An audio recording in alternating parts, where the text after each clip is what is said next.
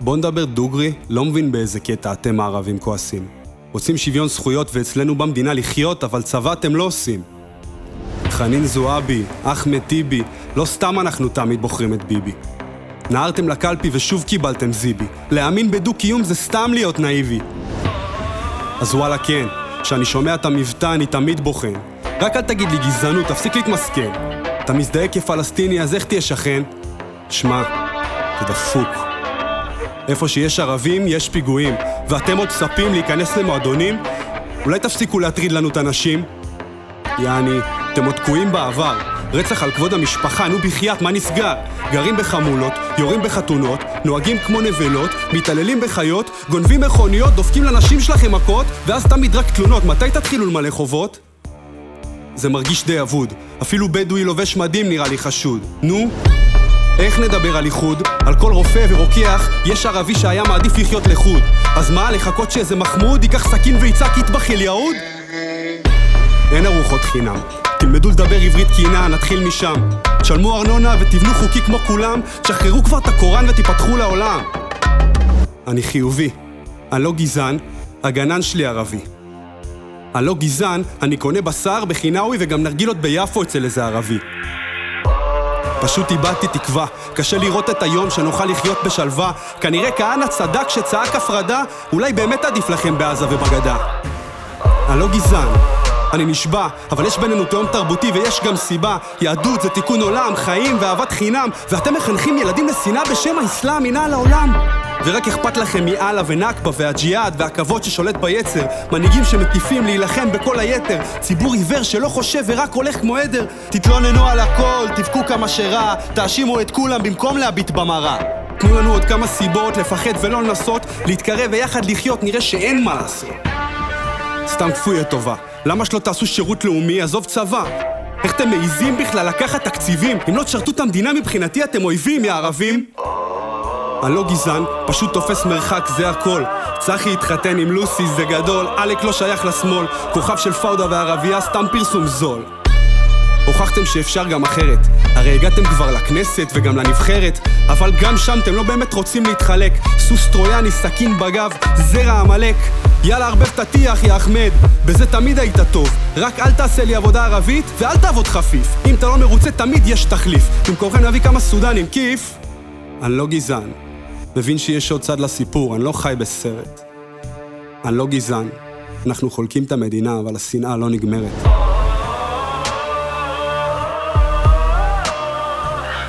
הלוואי שהמציאות הייתה אחרת. נשבע לך שאני לא גזען.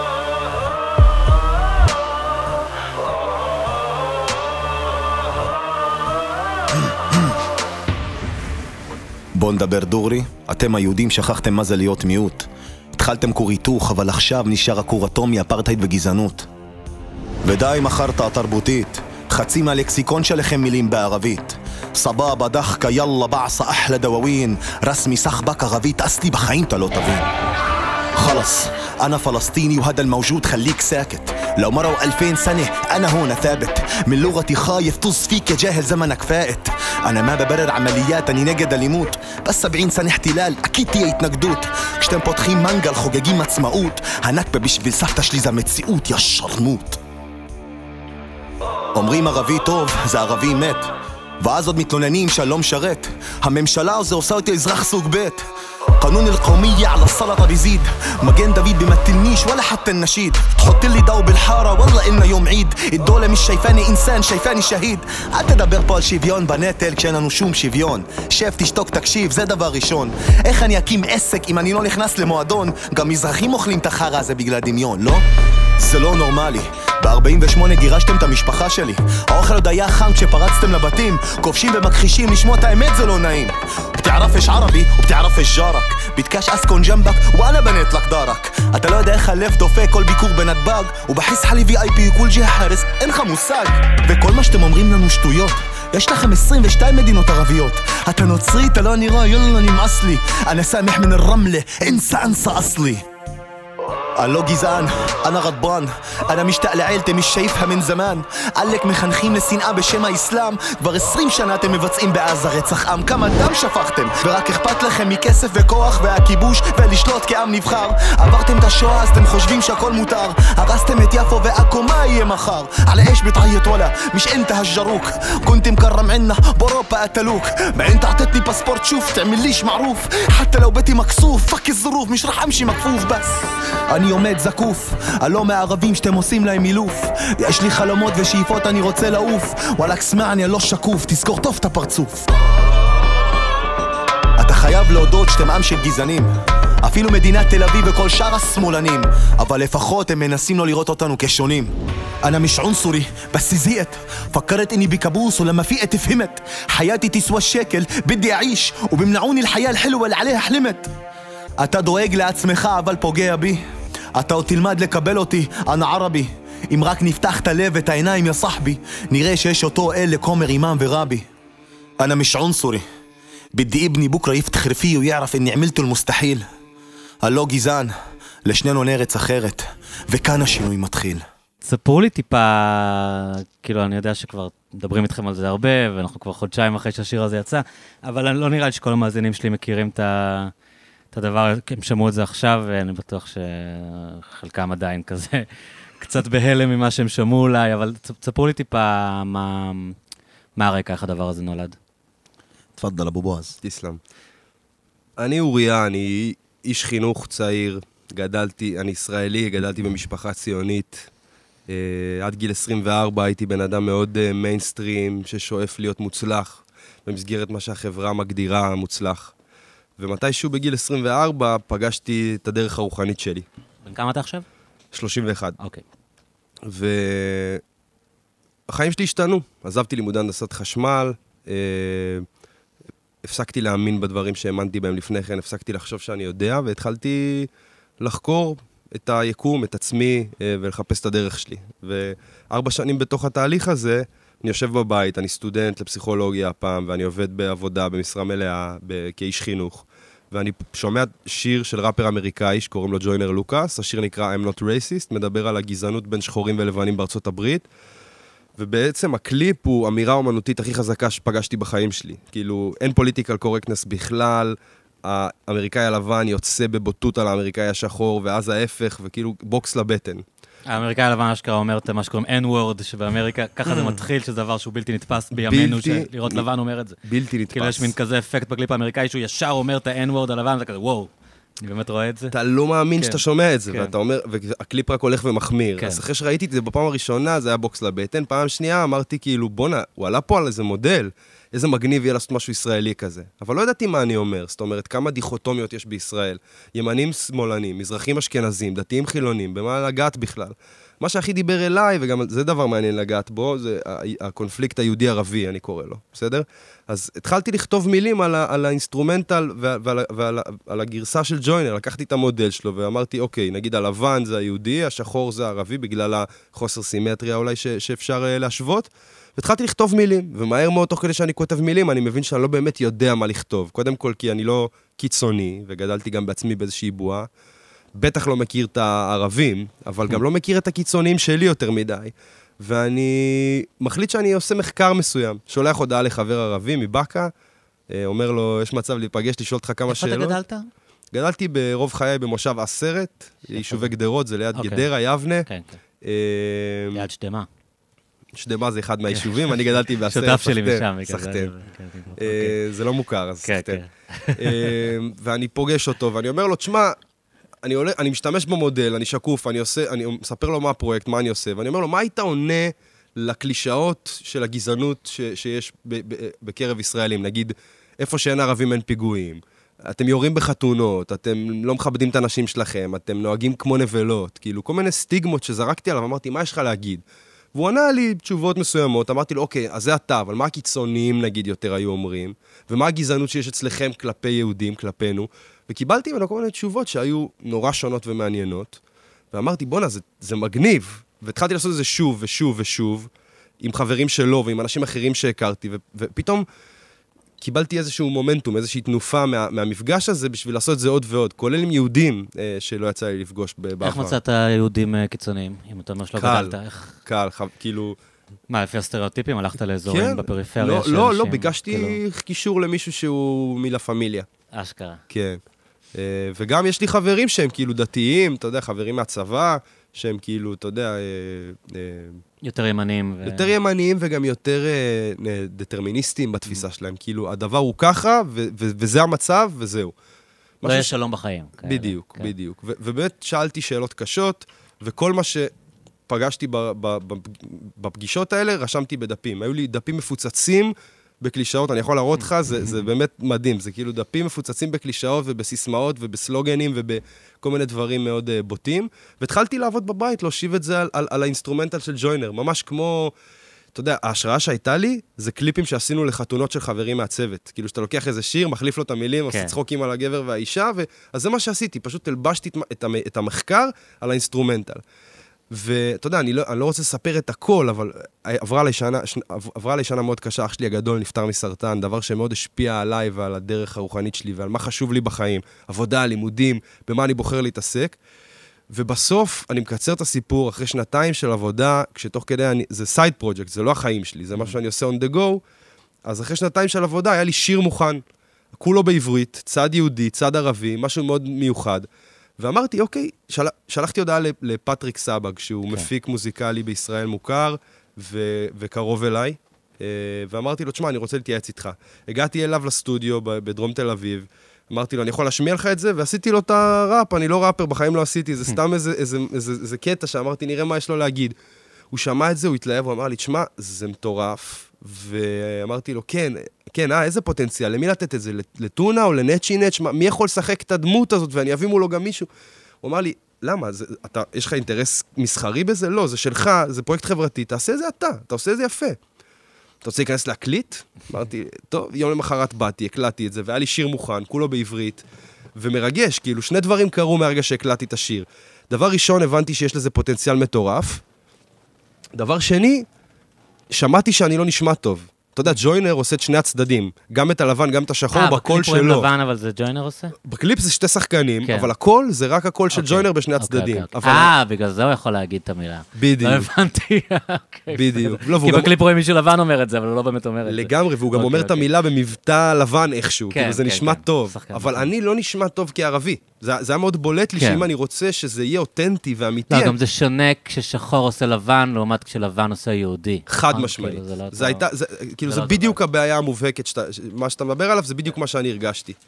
ובשלב הזה אני מבין שאם אני רוצה שהפרויקט יהיה אותנטי, כשאני מבין את הפוטנציאל שלו, אני חייב להביא שותף ערבי, שולח הודעה לחברים, אומר להם, תקשיבו, אני מחפש שותף ערבי, אני מחפש ראפר, אמן, משהו, מתחבר לאיזה די-ג'יי, שאומר לי, יש לי מישהו בשבילך, תשלח לו הודעה, מקבל את הטלפון של סמך, שולח לו הודעה, שלום, אני אוריה, זה מה שאני עושה, זה מה שאני רוצה, בוא, אה, בוא אתה בעניין? הוא אומר לי, עזוב שטויות, בוא ניפגש, בוא למנשיה, זה הבר שאני שותף בו, ונדבר. אני מגיע למנשיה, פוגש את סמך, יש קליק מיידי והרבה מאוד אה, עניין שנוצר בינינו, ומשם השאר היסטוריה. כאילו פה בדרך כלל בסיפור סמך נכנס ומתחיל לספר. נכון, אז אני רוצה באמת לשמוע, כי, כי אני אגיד, אני מכיר את סאז הרבה שנים, את סמך, ואתה לא, אה, אתה רחוק מאוד מלהיות ה- הערבי מחמד, מה שקוראים, הזה שמשתף פעולה. כאילו, אתה בדעות שלך, וגם באופן שאתה מתבטא, אה, אתה מגיד את עצמך כפלסטיני, זאת אומרת, אתה, אתה, אתה לא עכשיו משלים את זה בקטע של, אה, יש כאן איזה יהודי שעושה איזה פרויקט אה, לעורר דו-קיום נחמד כזה, של בואו נהיה כולם סבבה. אתה, אתה בא באמת ממקומות של אה, מחאה, והרבה פעמים כאילו אין לך בעיה לבטא ב, באמנות שלך כעס אמיתי ומחאה אמיתית, אז איך, איך זה היה נראה לך באמת, לא, כאילו לבוא לפרויקט כזה, אתה יודע? שכאילו, אתה יודע, שבא בחור יהודי עם פרויקט מוכן ואומר לך, בוא, בוא תהיה תפקיד הערבי. אתה מתכוון? טוב, קודם כל אני יכול להגיד לך, קודם כל אני מודה לך שאתה מארח אותנו בפודקאסט. ממש תודה מני ומאוריה. אה, את האמת, כשאוריה הגיע אליי, כשהוא שלח לי הודעה בפעם הראשונה, אז, וגם shout-out וכבוד לרמזי שפינוזה, די.ג'יי רמזי, רם שפינוזה, הוא הכיר בינינו בסופו של עניין. אז הוא היה הדי.ג'יי שעשה את ה connection. אה, האמת, הוא הגיע אליי, הוא שלח לי הודעה, דיברנו שיחה קצרה, ואמרתי לו, עזוב, כמו שיצאנו את הפרויקט, בוא נדבר דוגרי. בוא ניפגש ונראה מה יקרה. ואני ממשיך את הדברים של אוריה. ברגע הראשון שהוא הגיע לבר, למסעדה, אה, איך שהוא הגיע, פשוט באנו, לא רק לחצנו ידיים, אפילו התחבקנו, וכזה אמרתי לו, שב, ישבנו, ויאללה, שפוך, בוא נתחיל לדבר. ובהתחלה חשבתי, אתה יודע, אני אשב איתו שעה, חצי שעה, ואני אלך הביתה, או שאני אמשיך את העבודה, והוא ייסע. זו הייתה הפגישה הכי ארוכה שלי בחיים, גדול. והכי כיפית בעולם. יאמר לזכותו של אוריה, באמת. זה היה, מהרגע הראשון היה כבר איזה סוג של connection, של bonding, שלא... לא להרבה אנשים אני מוצא את זה. לא קשור לערבים יהודים, כאנשים. והוא הביא משהו שאני הרגשתי ש... וואלה, יש פה משהו מעניין. וישבנו, הכרת את ה- את המקור, את הג'וינר לוקאס הזה? כן, כן, כן, הכרתי, אוקיי. אבל הוא כזה אומר לי, זה הגרסה שלי, השמיע לי, אז אה, הביא לי אוזניות, שמעתי את הקטע שהוא הקליט, ובאמת, יאמר עוד משהו לזכותו של אוריה, אחי, הוא מבצע כאילו mother fucker, כאילו, mother fucker. Natural. natural, אחי, בלי התאמצות, בלי ה... אתה יודע איך זה ראפרים, באים יו יו יו, הוא כן. בא, אני אוריה, יאללה. כאילו, כן. בשיר אני אומר, אין סמח, אני סמח מן רמלה, אין סאנסה אסלי, זה אוריה, אין סאנסה אסלי, אני אוריה, אני לא בא לך בדאווינים שהתרגלת. זה כבר ראיתי שבן אדם שונה מהרבה אנשים שפגשתי, גם אומנים. דבר שני, הקליק גם התחיל שזה, אמרתי לו, תשמע, זה פרויקט רציני ואני צריך באמת לחשוב על זה. כי אני, אולי קצת תקצנת איך שהצגת אותי, אני, זה שאני מגדיר את עצמי פלסטיני. לא, לא התכוונתי אני לא שאתה מחאה, עכשיו תקשיב, רדיקל, המוזיקה כן. שלי, אני לא כל כך מחאתי במרכאות, אם אנחנו סתם נזכיר את תאמר כדוגמה בדו-שיח, תאמר מאוד? מחאתי, קשורים? הוא בן דודה שלי בן גם. ותאמר הוא הראפר הערבי הראשון בישראל, כן. והוא עשה כברת דרך, אבל הוא לק- לקח כיוון, ואני לקחתי כיוון. כן, לך שאני מכיר בשירי אני- אהבה בכלל, כן, אני, ואתה מוזיק, שר אני על כאילו תרבות, מוזיקאי כן, אתה אני למדתי מוזיקה, פיתוח קול, אני לא רק עושה כן, היפו כן- וכותב. אתה כן בא ממודעות פוליטית כן, של כן, מודעות, מחאה, כן, כאילו, מודעות לא פוליטית ממוד- לגמרי, כן. השתתפתי הרבה אירועים של אה, אקטיביזם, כן. אה, אפילו עשיתי מצעדי גאווה, אז אתה יודע, עשיתי הרבה דברים ש... כאילו, וואו, מה, איך אתה עושה דברים כן. כאלה? אז אחרי שסיימנו את השיחה הראשונה ואת המפגש הראשון, אמרתי, טוב, אני אחשוב על זה. ואז לאט לאט התחלנו לדבר, וחברי היקר, ובאמת, אחד החברים הכי טובים שלי היום, אני מגדיר את אוריה באמת, Nice. אחד החברים הכי טובים שלי, אני לא מאמין, לא, לא אני מאמין, כי הבן אדם מקסים פשוט, אי אפשר לא להיות מוקסם ממנו.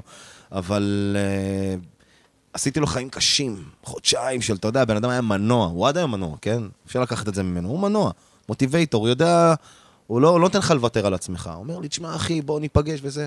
אז הייתי גר רק ב weekends בתל אביב. אני כבר שנה גר בתל אביב, ואז הייתי איזה וויקנדס, שישי-שבת. ומראשון עד שבת, גם בגלל העסק ברמלה עם המשפחה, וגם העסק החדש שנכנסתי אליו שותף, אז הייתי שבעה ימים בשבוע עובד. ורק באמת יום אחד חופש, זה היה יום שבת, ואיכשהו התחלתי להקדיש אותו לי ולאוריה. לפעמים היינו נפגשים גם במהלך השבוע.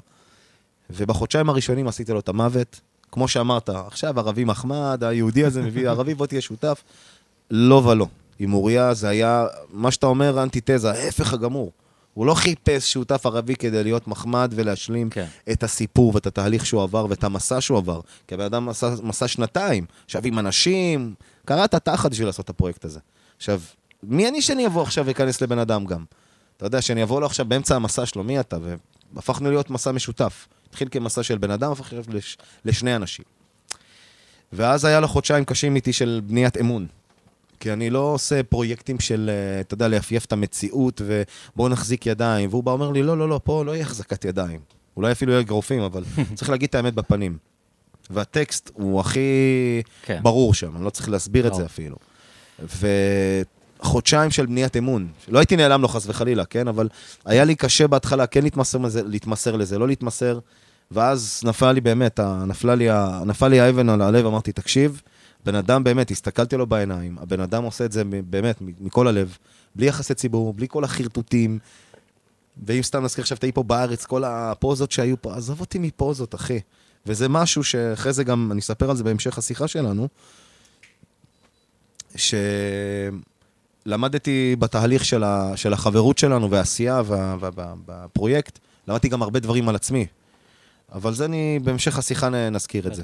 ואחרי חודשיים מאוד של, באמת, אמרתי לו, טוב, אוריה, כאילו תמיד הייתי איתו, אבל באתי, ישבנו, אמרתי לו, אני איתך, יאללה, בוא, בוא ניתן גז. והתחלנו לעבוד על טקסט, התחלנו לעבור על מילה-מילה, בן אדם כתב fucking, אחי, שני בתים של שני צדדים הכי נוגדים בעולם, ועכשיו אני בא, סאמח מן א-רמלה, אחי, זה לא מתאים לי, זה כן מתאים לי, התחלנו להיכנס בכל אה, פיפס קטן. כמעט 60% מהבית שהערבי שהוא כתב בעברית במיוחד, כמעט שונה, והערבית הכנסנו במקום. וזה גם היה סיי מסוים שרציתי גם להעביר. שזה גם עוד, זה משהו בסאבטקסט, זה לא, בסבלימינל. אני חושב שאם לא היה שם ערבית, זה לא היה עובד, כאילו. זאת אומרת, זה- זה פיצוח שהיה חייב להיות שם, לדעתי. אז, אז כן, ואז... מבחינת ה- ה- ה- גם באמת האותנטיות של זה, וגם ההרתעה הזאת שזה גורם, כאילו זה צריך לגרום לאיזושהי הרגשת חוסר נוחות, ל, ל, אני אומר כיהודי שהקשיב לזה, הכעס של, של ערבי לא יכול לעבור עד הסוף בעברית, כאילו, בשפה שלנו. צריך להיות אותנטי, כאילו, כמו, ש, כמו שזה באמת קורה באופן מדהים בשיר, כאילו. בדיוק, אז, אז, אז גם ראיתי את הפתיחות של אוריה, הוא אמרתי לו, תשמע, אוריה, אני לא, אני חושב שערבית זה יהיה חשוב מאוד, כי זה גם יש מסר, ש... גם יש מסר שולי, אבל גם זה גם חשוב, לדבר ערבית. כן. אתה הרי מדבר עכשיו עם האויב שלך, נקרא לזה בקיצוניות. זה נראה אנחנו אויבים, אבל אנחנו בתכלס בימים הכי רחוקים להיות אויבים, ובחיים לא נהיה אויבים. זה רק באמת אם יבוא עכשיו המשיח, יעשה אותנו אויבים. זה לא יקרה. אז כאילו, הבן אדם היה גם פתוח לזה, וזה לא מובן מאליו. הרבה אומרים, אה, שיקבל אותו. לא, לא, זה לא מובן מאליו, אחי. הרבה אנשים לוקחים את החיים כמובן מאליו, ושותפים לדרך, וחברים וקרליגס. כן, מובן מאליו שהוא ירצה ערבית. לא. הסברתי לו וזה, והוא קיבל את זה בצורה מאוד יפה. הוא בא לי באמת עם לב פתוח, עם ראש פתוח, ומספטמבר, אוקטובר 2020, זהו, נתנו full גז. לצערי הסגרים גם קצת עיכבו, כי אתה יודע, אני גר, נכון גרתי ביפו, אבל הוא גר קצת רחוק. אז כל פעם הק- הקטע של הקילומטר שהיה, אה, אז וואי, מפחד. ו... וגם היה לו full, והוא בן אדם שיש לו גם full time job, לא רק מוזיקה וחינוך, או רק כמוני רק מוזיקה, גם לי יש סוג של עבודה. אז אתה יודע, אז כאילו, זה היה תהליך כזה של שנתה, חודשיים בניית אמון, ובחודש השלישי כבר נכנסנו חזק. ופשוט מאוד אה, נכנסנו לשיחות עמוקות על איך הוורס ייראה ויישמע, ושינינו, ואפילו כל החרוזים בבית שלי, למרות שיש מילים בערבית, זה מתחרז עם העברית. עשינו כזה, אחי, עשינו עבודת נמלים, באמת, אני אולי פעם ראשונה מודה במיקרופון, בפודקאסט, בריאיון, הבן אדם נכנס לי לנשמה. וואי, באמת. אוריה נכנס לי לנשמה בתור כיוצר, גם לא רק כאדם. הדבר... באמת. הדבר... הבן אדם הזה, אחי, הוא... הבן אדם הזה, באמת, לא, אחי, אני בתור יוצר, אתה יודע, יוצרים יש להם את הפוזה הזאת, מי הוא יתערב לי בטקסט? מי הוא יתערב לי ביצירה? ואני למדתי שאין אגו בעשייה וביצירה, אסור להכניס אגו. ומה שהקטע בינינו שאין אגו, יש לנו אפס אגו. יש לנו אפס אגו בזוגיות שלנו כחברים, כשותפים וכאומנים. אין לנו, אני, יש לי ניסיון 20 שנה, אל תתערב לי. לא, כן. לא, לא, לא. כי אתה כאילו רפר מנוסה, עושה כאילו, את זה, זה, והוא באתי פעם אליו, לא, ראשונה. אני, כן, אני אשמח, ל- בוא, בוא. ואני באתי אליו, אתה יודע, הוא יצר את היצירה הזאת, שנתיים הבן אדם קרא את התחת. כן. מגיע פתאום סמי, אומר לו, לא, חביבי, בוא נשנה טקסט. זה גם משהו בלי בתור יוצר, אני מכבד את היצירה שלו. אז אני ניסיונו ליצירה. זה לא מובן מאליו להחליף יצירה, לשנות יצירה של בן אדם. כן. והשאר זה היסטוריה, אריאל, אני אסיים פה, אני אגיד את המשפט האחרון. השאר זה היסטוריה. הדבר הבאמת מדהים שקרה, זה הטיימינג. כאילו, אני קיבלתי את הווידאו שלכם בתקופה הכי קשה לי, אני חושב, כישראלי. דיברתי על זה הרבה בפודקאסט. אני, ה- אני חושב שלא רק אני, אבל לי התקופה הזאת של מה שקרה בישראל בזמן המבצע בעזה, הייתה באמת באופל שאני לא, לא יכול לתאר אותו, אתה יודע, אני... היו ימים... התקשרתי, אתה מכיר את קייס, חבר שלי שעובד כאן, אתה יודע, שהיה את הלינצ'ים וזה, אני זוכר, התקשרתי אליו בוכה, כאילו, אתה יודע, רק, רק לראות שהוא בסדר, כאילו, ב, בתור אנשים שכן, כאילו, מת, חשוב להם אה, דו-קיום, סליחה על המילה הזאת. התקופה הזאת הייתה אפלה ברמה שאני לא, באמת לא, לא רוצה לה- להכביד עכשיו כאילו יותר מדי על השיחה, אבל היה לי מאוד מאוד קשה, ואז אה, גורפי, חבר שלנו, שלח לי את זה. אני, אני בכלל חשבתי שזה נכתב בקשר למצב, כי, ה- כי ה- אנחנו עושים את המהומות, כי תכננו, כן. דיברנו שני הצדדים, תתחילו לריב, תעשו כן, בלאגן, ואז... כאילו הטיימינג של זה היה בלתי נתפס, כאילו כן. הקטע הזה יצא בתקופה שהמתיחות הגיעה לשיאים שלא הכרנו כאן. אה, אז סתם רציתי לשאול אתכם, איך, מה אתם חושבים, כאילו, זה זה האיץ לכם? אמרתם חייבים להוציא את זה עכשיו בגלל מה שקרה, או שזה סתם היה איזה משהו קרמטי, שזה היה, הכל התחבר וזה היה, פשוט יצא ככה, שזה הזמן שהדבר הזה היה צריך לצאת, כי, כי בתוך כל המתחים ובתוך התקופה האפלה הזאת, פתאום לראות את, את הוידאו הזה, זה היה לי משהו שהוא כאילו היה מטלטל ב, ברמות אחרות. ניתן את הכבוד הזה לאוריה, באמת. תן לו את כל הכבוד. כן, אז אני רוצה לתת תשובה מלאה. כאילו, בסוף, אנחנו מדברים על רוחניות, התהליך הרוחני שאני מדבר עליו לפחות, אז, אז אתה יודע, אני מאוד הושפעתי מהתהליך שאני עובר, בניסיון ל...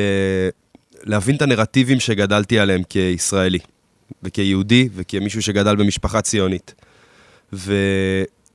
ויש משפט שמאוד תפס אותי בתהליך שלי, של כולם רוצים לשנות את העולם, אף אחד לא רוצה לשנות את עצמו. אז אני מרגיש שהתהליך שאני עשיתי של להסתובב ולפגוש אנשים, היה איזשהו ניסיון לשנות את עצמי, לפתוח את התודעה שלי לדברים שלא הכרתי לפני כן. ובאמת, זאת אומרת, המסע הזה היה ארוך, והוא היה בלי תקציב, בלי עניין ציבורי, בלי שום מטרה מובהקת. פשוט רציתי לעשות, ליצור, אתה מבין? ואז, כשפגשתי את סמך, אנחנו עובדים על הפרויקט, ויש בינתיים עבודה ולימודים ואת החיים, ואמרתי לך, טרגדיות אישיות במשפחה. ואתה יודע, הפרויקט יושב לי פה, בגרון, שלוש שנים, אני מת להוציא אותו, ואנחנו כותבים מילים, וכל התהליך של היצירה, תהליך מאוד מעניין, זה היה baby שלי, משהו שאני עובד עליו, אני מכניס את סאמח, אני לאט לאט צריך לשחרר, אני מכניס מישהו שיש לו אג'נדה ואינטרסים משל עצמו. זה היה תהליך גם בשבילי ללמוד לקבל את הדבר הזה. עברנו שורה-שורה, שאלתי אותו, עם מה אתה לא מסכים? הורדנו 50 אחוז, 60 אחוז מהטקסט הערבי, החלפנו, אה, הטקסט הערבי בעברית, החלפנו אותו בערבית. היינו צריכים לחרוז את זה. עבודת נמלים. מלא מלא השקעה, ובסוף להחליט גם לשתף פעולה עם ודי מכונה, המפיק המוזיקלי של הדבר הזה, שהוא גאון בפני עצמו, והוא לקח אותנו למקומות שלו, ולבחור לצלם את זה במוסך, ולבחור לשים חומוס ו- וזירו על השולחן, כדי למנוע מצב שאנחנו הולכים מכות. איך מדברים כזה בוטה אחד עם השני, בלי לפוצץ אחד את השני מכות. חומוס וזירו על השולחן, זה מה שימנע מהאנשים ללכת מכות, וכל, וכל הפיצוחים האלה, כאילו, זה, זה באמת היה תהליך סופר מעניין. ו... אתה יודע, כולם אומרים לי, וואי, איזה פרויקט מטורף אתה הולך לעשות, timing is everything. טיימינג זה הכי חשוב, מה שעכשיו שאלת בשאלה שלך. ואני אמרתי, בדוק, טיימינג הכי חשוב, חייבים להוציא את זה לפני הבחירות. הרי בחירות, מה יותר רלוונטי מבחירות? לפני בחירות. כן, כאילו, תמיד יש בחירות, חייבים להוציא לפני הבחירות. כן. אבל, אתה יודע, מרץ מגיע ואנחנו לא מספיקים לצלם את הקליפ. ודים עסוק, סאז עסוק, אני עסוק, לא מצליחים. ובסוף צילמנו את הקליפ במוסך, עד שהשגנו את המוסך המתאים, והכל ברמדאן. סאז צם במהלך הצילומים, כאילו, והוא בא, הוא, הוא, אתה יודע, הוא בא עם ה game face, הוא בא רציני, הוא השקיע, הוא לא אכל מהחומוס שעל השולחן, זה עבודה, עבודה רצינית. ואנחנו עורכים, ואנחנו משקיעים בזה, ואני לוחץ עליהם, בוא נוציא, אני מת לסיים עם זה, זה משהו, זה, אני חייב להעיף את הפרויקט הזה ממני כבר. ברגע שהפרויקט היה מוכן, בשנייה, הוצאנו אותו. וזה היה שבועיים אחרי שהמהומות התחילו במקרה, ביום של ההפסקת אש. אפרופו קרמה ורוחניות וקוסמיות, אז זה לחלוטין היה דבר שקרה במקרה. ואתה יודע, כאילו, בסוף, מה שמניע את כל הפרויקט הזה ומה שגרם לו להיות מוצלח, באמת אני אומר בביטחון, זה האותנטיות. לא היה פה מרד... מרדף אחרי תוצאה. לא רצינו להתפרסם, לי לא היה שום אינטרס כלכלי, אני לא ראפר, אני לא מוזיקאי. אני איש חינוך שבא לחקור את עצמו, שיתף פעולה עם, אה, עם ערבי אה, סופר מעניין, נוצר בינינו חיבור אמיתי, נהיינו חברים, התחלנו לדבר על אהבה, על המשפחה, על ההיסטוריה, על פוליטיקה, על דברים שאני לא שמעתי אף פעם. לא היה לי אף פעם חבר ערבי כזה שיכולתי לדבר איתו באמת על הדברים, ואני חושב שפשוט הכל התחבר ביחד ו- אה, ויצר את האימפקט המטורף שיצר, יחד באמת עם הטיימינג הקוסמי הזה שאתה מדבר עליו. ואני עוד פחדתי. אני פחדתי שנוציא את זה. אמר לי, סמך, סיימנו עריכה ביום רביעי, אומר לי, מחר אני מוציא אותו, ביום חמישי. וקיבלנו ידיעה ביום רביעי, זה היה הדיבור, אם אני לא טועה, שכנראה תהיה הפסקת אש ב-12 בלילה יום חמישי. ואז הוא אומר לי, מחר על הבוקר מוצא, אמרתי לו, אורי, אני מפחד שכאילו אנחנו... כי לא בקטע מפחד מה יגידו. מה עכשיו יקראו לנו אינטרסנטים או... אה, שאתם רוכבים על ה... רוכבים, אנחנו לא רוכבים על זה, הם לא יודעים שהבן אדם עבר שנתיים. אבל אני לא חושב שכשאתה עושה שיר מחאה, אי אפשר לא, להגיד שאתה רוכב על משהו. אבל אנשים לא ידעו שהוא עשה שנתיים, ואני כן. חצי שנה שלישית. לא, אני גם לא ידעתי, זה היה נראה לי כאילו מין פרויקט בזק כן, כזה להגיב, חשבתי שזו תגובה למה שקורה. זה הכי לא פרויקט בזק. אם נתחיל מהתהליך של אוריה עד שזה יצא, שלוש שנים. זה לא בזק, אחי, זה חתיכת פרויקט. אני רוצה לשאול אותך, סמך, כי באמת עוד לא, מאז המהומות לא, לא דיברתי כאן בפודקאסט עם, אה, עם אף אחד, כאילו ערבי, ו, ואתה גר ברמלה, בתקופה הזאת אני מבין שכבר היית ב... הייתי ביפו, בתקופה הזאת הייתי ביפו. המשפחה שלך שם, ורמלה זה כן. מטר מילוט, זה הכי אזורים שגרת בהם. גם רמלה בערה, לא, גם רמלה בערה. כן, כן. אה, איך, ש, איך שבא לך לספר, ת, קצת מה, מה התחושות שלך בתקופה הזאת, כאילו, איך זה הרגיש, כאילו... פתאום לראות את כל השדים האלה יוצאים, את, ה... את החוסר הבנה אולי, מה, אתה יודע. תשמע, אה, אתה דיברת על זה מקודם, אבל באמת זה היה לא קל. לא קל בעליל, כאילו עברנו תקופות קשות במדינה הזאת, אבל זה היה באמת תקופה חשוכה להפליא, כאילו, אחת התקופות הכי חשוכות. כמובן הייתי גם כל היום בקשר עם אוריה, גם בהודעות, גם בשיחות. אתה יודע שאני ברמלה. כאילו הייתי עוזב את יפו, חוזר לרמלה, כי גם רוב הבלגנים, שלצערי המתנחלים שהגיעו מחוץ לרמלה, שנכנסו, הם הגיעו לשכ... רק לשכונות של הערבים, זה מה שאנשים גם לא יודעים. כן. מתנחלים לא באו אצל היהודים, באו בכוונה רק אצלנו בשכונות שלנו. ולקחתי את אוריה לפני תקופה סיבוב קצת בגטו, קוראים לשכונה שלנו שכונת הגטו. למרות שבערבית, שכונת הגטו קוראים לה, שזה אבל עיר העתיק. מה, זה השם הרשמי? זה שם, זה שם כאילו ניקניים, כי עד, שיש, עד 58, 59 היה שם גטו לערבים, היה משטר צבאי, רק ערבים גרו שם. ותמיד נשאר המ... זה האזור של המסעדה? של המסעדה, של הר- שם, זה העיר- זה- זה האלה? בלד אל-קדימה, זה עיר העתיקה, כן. ובכלל קוראים לה חרטי ג'מל, שזה שכונת הגמל. האזור שקרוב לכנסייה? כן, וכל כן, זה? כל, זה לא קוראים לזה שכונת הגטו, זה רק מ-48 כן. קוראים לזה ככה, אבל, אבל זה שכונה שהיא, תשמע, זו עיר שהיא בת כמעט אלף שנה, זו עיר מאוד מאוד עתיקה. נבנתה בימים של בני אומיה, אז אתה יודע, זו עיר שיש לה היסטוריה ענקית. ו... אז אתה יודע, פתאום אני, אנחנו עברנו מלחמות, עברנו, היה, אתה יודע, אינתיפאדה, היה אוקטובר 2000, אבל רמלה לא הייתה ככה. לא היה ככה, שאני כאילו, תשאל את אוריה, הייתי פשוט אומר לו, אחי, אני ברמלה, פתחנו קבוצות בוואטסאפ, היינו איזה 200 ערבים, רק ערבים, היו גם אפילו חלק יהודים חמודים מרמלה שעזרו לנו. שמרנו רק על הבתים שלנו ועל הבתי אה, בתי כנסת, שגם רוב הבתי כנסת ברמלה, בעיר העתיקה, הם נמצאים, שזה כן. חמישה בתי כנסת של יהודים, שהמפתחות של חצי מהבתי כנסת עם ערבים בכלל. זאת אומרת, שמרנו על בתי כנסת, שמרנו על כנסיות ומסגדים. ו... ושמרנו, אתה מתכוון, אתה פיזית, מתחיל לפטרל כאילו? אתה היינו מפטרלים, היינו, פתח? משטר אזרחי, משמר אזרחי, לא היינו בשיתוף פעולה עם המשטרה, אבל המשטרה ידעה על הקיום שלנו. כי אתה יודע, עשינו את זה גם בוואטסאפ, שזה לא יגידו עכשיו איזה חבורה... כן. והיינו פשוט דואגים שאף אחד, קודם כל, כמובן, לא יעשה בלאגן, ומצד שני, שהכי חשוב זה לשמור על עצמנו, כי היה ממש מסוכן. וזה לא סכנה, אני לא מגזים עכשיו ומנסה, אתה יודע, אה, כמו שאומרים, אה, לנסות להוציא דמעות כן. מאנשים. לא, הייתי שם פיזית. גם לא הקשבתי כל כך לתקשורת, הייתי שם. והיו שם לילות שלא ישנו, היה לנו שם 24-7 פטרולים, כל אחד ישן, אני הייתי ישן 7 שעות, הייתי מה, נקרא לזה. מהמפונקים, פריבילג, כי תשמע, גם היה לי את הפרויקט עם אוריה, גם היה לי את החיים שלי, את העבודה, גם היה לי קריירה, אז ניסיתי ביניהם, אבל הייתי כמה שעות ביום, פשוט בא למסגד, מסיימים תפילה ופשוט לא יוצאים מהמסגד עד לפחות 12 בלילה, ולפעמים גם אחרי שסוגרים את המסגד, שמים שומרים על המסגד ועל הכנסייה. ואני לא אשכח את הלילה הכי הכי הכי באמת היה קשה לי שם. לא התקשרתי לאוריה, כי פשוט פחדתי, כי לא ידעתי מי יתקשר. גם לא ידעתי מה הוא יעזור לי, מה עכשיו אוריה יעזור לי? אגיד לאוריה, אני תקוע פה, איזה 20 מתנחלים עם נשקים וסכינים ומקלות, אני תקוע באמצע, המשטרה יורה על הערבים בכלל, לא דואגת לנו, ואין לי מי לרוץ, אני, אני לא יכול ללכת לרוץ למשטרה, להגיד לו, תעזור לו, הוא יירה- בי. זה היה הפחד שלי, שכשאני רץ לעזרה, יירו בי, לא מצאתי עזרה. ואני לא אשכח את השיחת טלפון שהייתה לי עם השוטר, אני לא גם אזכיר את שמו, אבל הוא גם לא מרמלה, מתחנת משטרת אה, תל אביב. אה, וכן הגעתי לשוטר הזה, או למשטרה בכלל, דרך חבר יהודי ששירת ב-8200. והוא דאג ששוטר יתקשר אליי מחסוי, ואמר לי, אל תזוז, אנחנו שולחים לך ניידת. לא אשכח את השיחה עד היום, חבל שלא הקלטתי כן, אותה. אומרת, אתה בתוך מסגד, אתה מרגיש שאתה סוג של מוקף, לא, הלכתי כבר מהמסגד, כן. רציתי לנסוע ליפו. אבל אז קלטתי... לא מצליח לצאת? אתה לא יכול, תשמע, מי שהיה שם יודע מה היה שם. היה מחסומים של המשטרה, שוטרים עם נשק, שאתה לא יכול לעבור את המכוניות של היס"מ והמג"ב, ואתה רואה מתנחלים עם נשק ואבנים, ואתה יודע, פוגעים בכל מי שהוא לא יהודי, נקרא לזה. ואני לא ידעתי מה לעשות, פשוט לא ידעתי מה לעשות. אז אני כמובן, אני לא בן אדם שפוגע, לא משתמש באלימות, לא מאמין באלימות, הלכתי פשוט, הסתתרתי אצל חבר. ישבתי אצלו שעה וחצי. סיימתי שם איזה fucking ארבע כוסות קפה רק כדי שיהיה יותר כדי לנסוע. ואני זוכר שעה וחצי חיכיתי לניידת, או לפקח, או מישהו שיציל אותי. ואז ה... מה שקיבלתי את הטלפון מהשוטר, אומר לי, אם יש לך נשק, תדאג לעצמך ולך הביתה. זה המשפט שקיבלתי ממשטרת ישראל, לא משוטר. הוא היה מאוד חמוד, יאמר לזכות השוטר, הוא דאג לי, באמת. שלוש בקטע שיחות. של המשטרה אין מה לעשות כאן, אנחנו לא נצליח לעזור לך. הוא אמר לי, אין לנו אנחנו כוח- לא רוצים לעזור לך, אנחנו לא נצליח. בדיוק, זה מה שהוא אמר, לא שהוא לא רצה לעזור לי, הוא, גם ידע שאני ערבי, כי הבחור מ-8200 אמר לו, כן. חביבי, סמך זכות, לא יוסי עכשיו. כן. אז הוא ידע למי הוא מתקשר, אמרתי לו, אחי, אני אתה יכול... חושב שליהודי הוא היה עוזר? גם ליהודים לא יכלו לעזור. אני אגיד לך את האמת, אני לא יודע, לא, הייתי, לא ראיתי יהודים תקועים שם כמונו, כמו רוב הערבים, אבל... תספר- את- הרקע קצת, כי אני באמת אה, דיברתי על זה כאן כמה פעמים בפודקאסט, והיה כאן באמת, אני מרגיש, אמרתי את זה כבר כמה פעמים, סיקור נוראי של התקשורת הישראלית, לגמרי. מבחינת להבין מה באמת קורה שם. אה, לא מדבר בכלל על אה, ביזיון של הדרג הפוליטי, שגיבו את האנשים האלה שהגיעו. אה, רק המפכ"ל באיזה, לא יודע אם בפליטת פה או באומץ, אמר כאילו שבן גביר מסכן את ה... אתה יודע, שהוא הוא קורא, קורא לאנשים כן. האלה לבוא, אבל...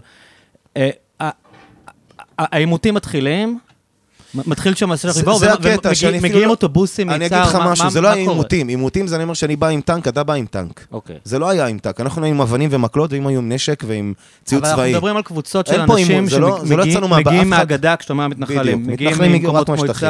הם הגיעו רק מבנימין, מקריית ארבע. מאורגנות, הצעות מאורגנות. לא דרך העירייה אבל, זה אומר לזכות עיריית רמלה, שההבדל בינה לבין לוד הוא שמיים כי וארץ. ב- בלוד יש ראש עיר בלוד פסיכי, ראש עיר שתמך בהם גם כלכלית, גם פיזית וגם מנטלית. רמלה הוא לא תמך בהם, אבל הוא היה בהתחלה כזה, לא יודע מה, לאן, זה הולך. זה היה כדי ככה שלושה, ארבע לילות ממש קשים, שבלילה האחרון, שזה באמת שם הראש עיר הת- התערב, ובכלל פה החליטו לשים קץ, זה שהיה ירי. זאת אומרת, לצערי, ואני אומר את ירי זה. של מי? לצערי, הערבים היו חייבים לירות על המשטרה, על המתנחלים, כדי להגן על הבתים שלנו. אני ראיתי את הירי מול העיניים שלי, הייתי בפחד עמוק. כי מה קורה כש... כי המשטרה לא? דואגת, לא, המשטרה לא רק לא שמרה אבל עליהם. מה המתנחלים האלה עושים כשזה מגיע לזה? המתנחלים מבחינתם ניסו לשרוף בתים של ערבים, וזה לא סופר בתקשורת. גם רמלה לא הוזכרה כל כך, כי לוד בערה, אבל רמלה כמעט התפוצצה פי עשר מלוד. למזלנו שיש לנו ראש עיר עם ראש על הכתפיים, חברי? מועצה, אה, וידל... אה, אה, ראש עיר. יהודי אבל. כן, כן, כן, וואי, שכחתי. לא את משנה. נבדוק את זה. אבל ראש, עיר, ראש עיריית רמלה ממש דאג, ביום הרביעי הוא יצא לשטח עם מפקד התחנה, כי הגיעו תלונות, אמרו לו, תקשיב, זה הולך להתפוצץ עכשיו. הם, הם נכנסים לבתים של אנשים, הם באים לשכונות של ערבים בלבד, המשטרה לא עושה כלום, עומדת בצד ונותנת להם גב, אני ראיתי את הגיבוי של המשטרה, מול העיניים שלי לא פעם ולא פעמיים, ואני צילמתי אפילו קצת באינסטגרם שלי, צילמתי קצת live, קצת סטוריז, אין לי איך, כאילו, חברים, אני משלם מיסים, אני ב-40 ימים האלה הרגשתי שאני לא אזרח. ואני לא, לא, לא אשקר, ולא אנסה עכשיו לייפייף. זה הקטע עם בוא נדבר דוגרי גם, על הקטע, הדואו והזוגיות שלנו, הקשר שלנו, העשייה שלנו, הפרויקט, בוא נדבר דוגרי, אני לא אסתיר. לא הרגשתי שאני אזרח במדינה הזאת, הרגשתי שאני אויב, הרגשתי שאין לי גב גם, שאף אחד לא דאג לי. ואני בן אדם של שלום ולעשייה וקירוב לבבות וכל מה שאתה רוצה. ואני הגעתי למצב שאין איך להגן על עצמי. למה צריך בכלל להגן על עצמי? אני לא צריך להגיע למצב הזה בכלל. ולצערי בלילה, בלילה האחרון, פשוט שהיה ירי לכיוון המשטרה והמתנחלים, שם ראש עיריית רמלה החליט, אומר, אוקיי, הערבים גם עכשיו התחילו לירות, אבל רק מהגנה עצמית. כדור אחד לא נורא על בית של יהודי, בשכונה שלנו של הערבים, או בשכונות של יהודים. למשל, השכונות היהודיות ברמלה היו שקטות. היה קיבוץ, מושב, אתה מגיע למושב. איך שאתה נכנס לעיר העתיקה לרמלה זה עולם אחר.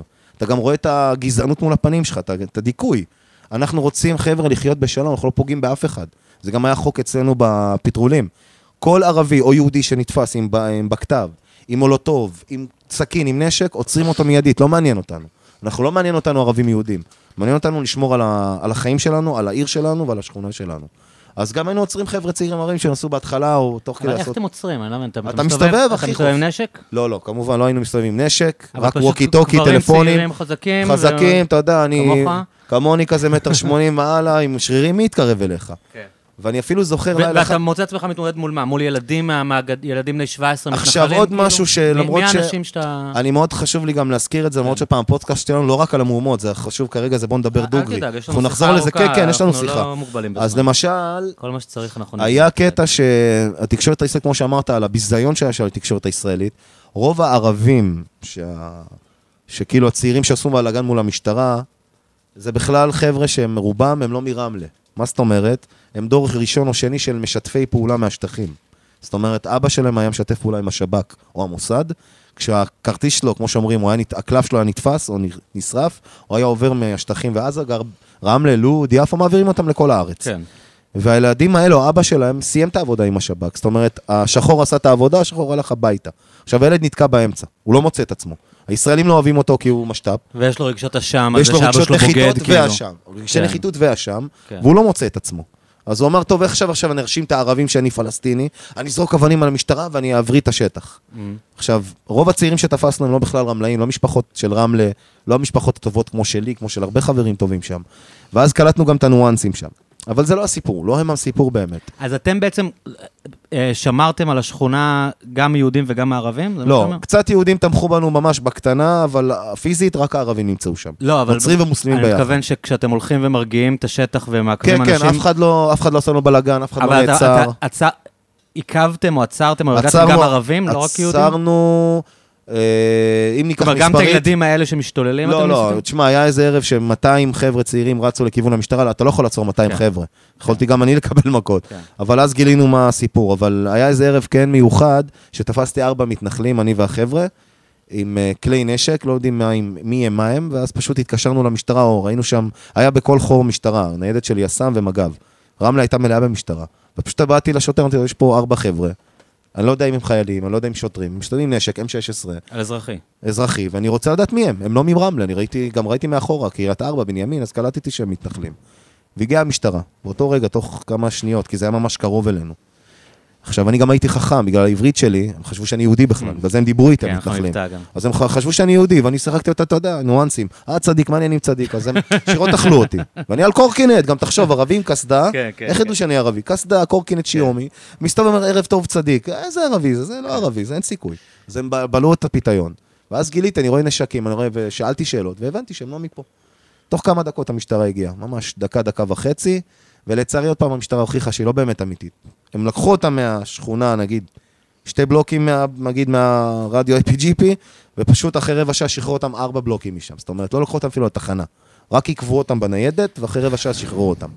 ואם זה היה ערבים שהיו מעוכבים, אז לא היית. רואה אותם כמה ימים גם. ממש, היו כמה חבר'ה צעירים שנעלמו. מה, שב"כ? לא- עם שב"כ או משטרה או חקירות או מעצר או מעצר בית. והחבר'ה האלה מסתובבים חופשי. אז כאילו פה גם הרגשתי את האפליה ואת הדיכוי. תראה את ההבדל, כאילו, מה, אנחנו לא אזרחים שווים? מה, לא משלם מיסים? וזה דברים שבאמת הפריעו לי. אבל כל מה שאני אומר עכשיו, אני אומר לך באמת, לא איבדתי לרגע את התקווה, גם לשינוי ולעתיד טוב יותר. לא פקפקתי בחברות שלי עם אוריה, לא פקפקתי באמונה שאני בן אדם שמאמין אך ורק בעשייה לטוב, רק לחזק את האור. זה לא נתן לי אפילו לרגע להגיד, עזוב, היהודים האלה, אי אפשר לעשות איתם כן. כלום. הדבר הזה בחיים לא ישבור אותי. זה, הם לא מייצגים את כל היהודים כמובן, לא את כל הישראלים ולא את ישראל.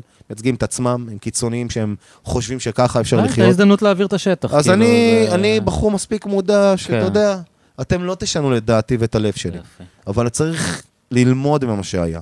וזה מה שחשוב לי להעביר את המסר. ללמוד שבאמת never again, אסור שזה יחזור על עצמו. זה לא יכול לקרות דבר כזה בישראל 2021, שאנשים באים להעביר את השטח, ופשוט אתה רואה חוסר משילות, אין חוק, כל מי שבא לו עושה מה שבא לו. לא עובד ככה. או שאנחנו מדינה באמת נאורה, מדינה שב-2021 צריכה להתקיים ב-OECD ולהיות אירופה, או שחברים, בואו בוא נסגור את הבסטה, אי אפשר ככה. ופה גם, איכשהו גם מתקשר, אני חוזר פעם בכוונה, אני רוצה שנמקד את הבוא נדבר דוגרי. בוא נדבר דוגרי, צריכים לדבר על הדברים האמיתיים, להתחיל להציף אותם, גם אם זה כואב לי, גם אם זה לא נוח לי, גם אם זה לא כיף לי, אתה צריך לשמוע אותם, אתה צריך לדבר עליהם, להתחיל לטפל בהם. כי אריאל, אם פעם הבאה זה יקרה, אני לא יודע אם נוכל לנהל את השיחה הזאת אני הפעם. מסכים איתך לחלוטין. אני הייתי בדיכאון טוטאלי, ואני אני מאוד שמח שדברים איכשהו... אתה יודע, אני שומע אותך ויש תקווה. אוריה, איך זה היה לך שאתה לא שם, אתה יודע שסמך שם? לא יודע, אתה יושב בטח רואה טלוויזיה, כאילו, מה- מה מה היה התחושות שלך בתקופה הזאת כזה? בתור אתה יודע, אתה כבר בתוך התהליך, ופתאום אתה מתעסק בנושאים האלה, ופתאום אתה רואה את הכל מתפוצץ, כאילו... התחושה הייתה תחושה קוסמית. אה, קודם כל, בהיבט של זה ש... הרגשתי הכי קשה בעולם. התחושות שאתה מתאר שעברו עליך, הבכי, התחושת אבדון הזאת, הרגשתי אותה גם, ואני גם בקשר עם סמך כל הזמן, אנחנו חברים טובים, אז כאילו, מעבר לעובדה שאנחנו צריכים להיפגש ולהוציא את הפרויקט שלנו, ואנחנו מתעסקים בזה המון, בסוף אה, חבר שלי שולח לי הודעות שאחי, אני לא יודע מה לעשות, אני, אני אדבר איתך יותר מאוחר, יש פה בלאגנים, זה מדאיג אותי, זה עושה לי לא טוב, וזה, אתה יודע, גם בהיבט של ספונטניות של הפרויקט וכמה הוא אורגני, הפוסטים שאני כתבתי לפני שיצא הפרויקט, כתבתי שלושה פוסטים, כאילו, הפוסט ראשון, שני, והשלישי זה היה הפוסט של, ה, של השיתוף של הקליפ, אז זה הכל היה איזשהו שיתוף של המחשבות שלי, של כמה קשה המצב בינינו ועל מה הוא מבוסס. על, על מה מבוסס המצב. עכשיו, אני מאוד משתדל בראייה שלי לנסות להבין את המורכבות. כאילו, להסתכל על הדברים מלמעלה ולא להגיד אה, איזה ממשלה מאפנה וכל הערבים הם ככה וכל היהודים הם ככה. הכל זה כל כך מורכב. הניואנסים הקטנים של זה שהחבר'ה שמגיעים לעשות את הבלגנים בערים המעורבות הם בכלל לא בעצם תושבים מקומיים, ושחלק מהערבים ש, ש, שמייצרים את המהומות הם בכלל... חבר'ה שהם לא מקומיים, אלא משת"פים, וכל הדבר הזה זה נורא עדין, זה נורא מורכב, זה משהו שבתקשורת זה לא עובר. כן. כן. התקשורת היא תקשורת של סלוגנים, של, של סאונד בייטים. כן, מה קרה לדו-קיום בלוד? ב- בדיוק, כאילו, בלי להבין שזה כאילו- בכלל לא לודאים, 80% ממה שקורה שם, כאילו... ובכללי, אחי, המציאות היא מורכבת, ו- ו- וזה משהו שהתקשורת לא מספיק מתאמצת כדי להעביר.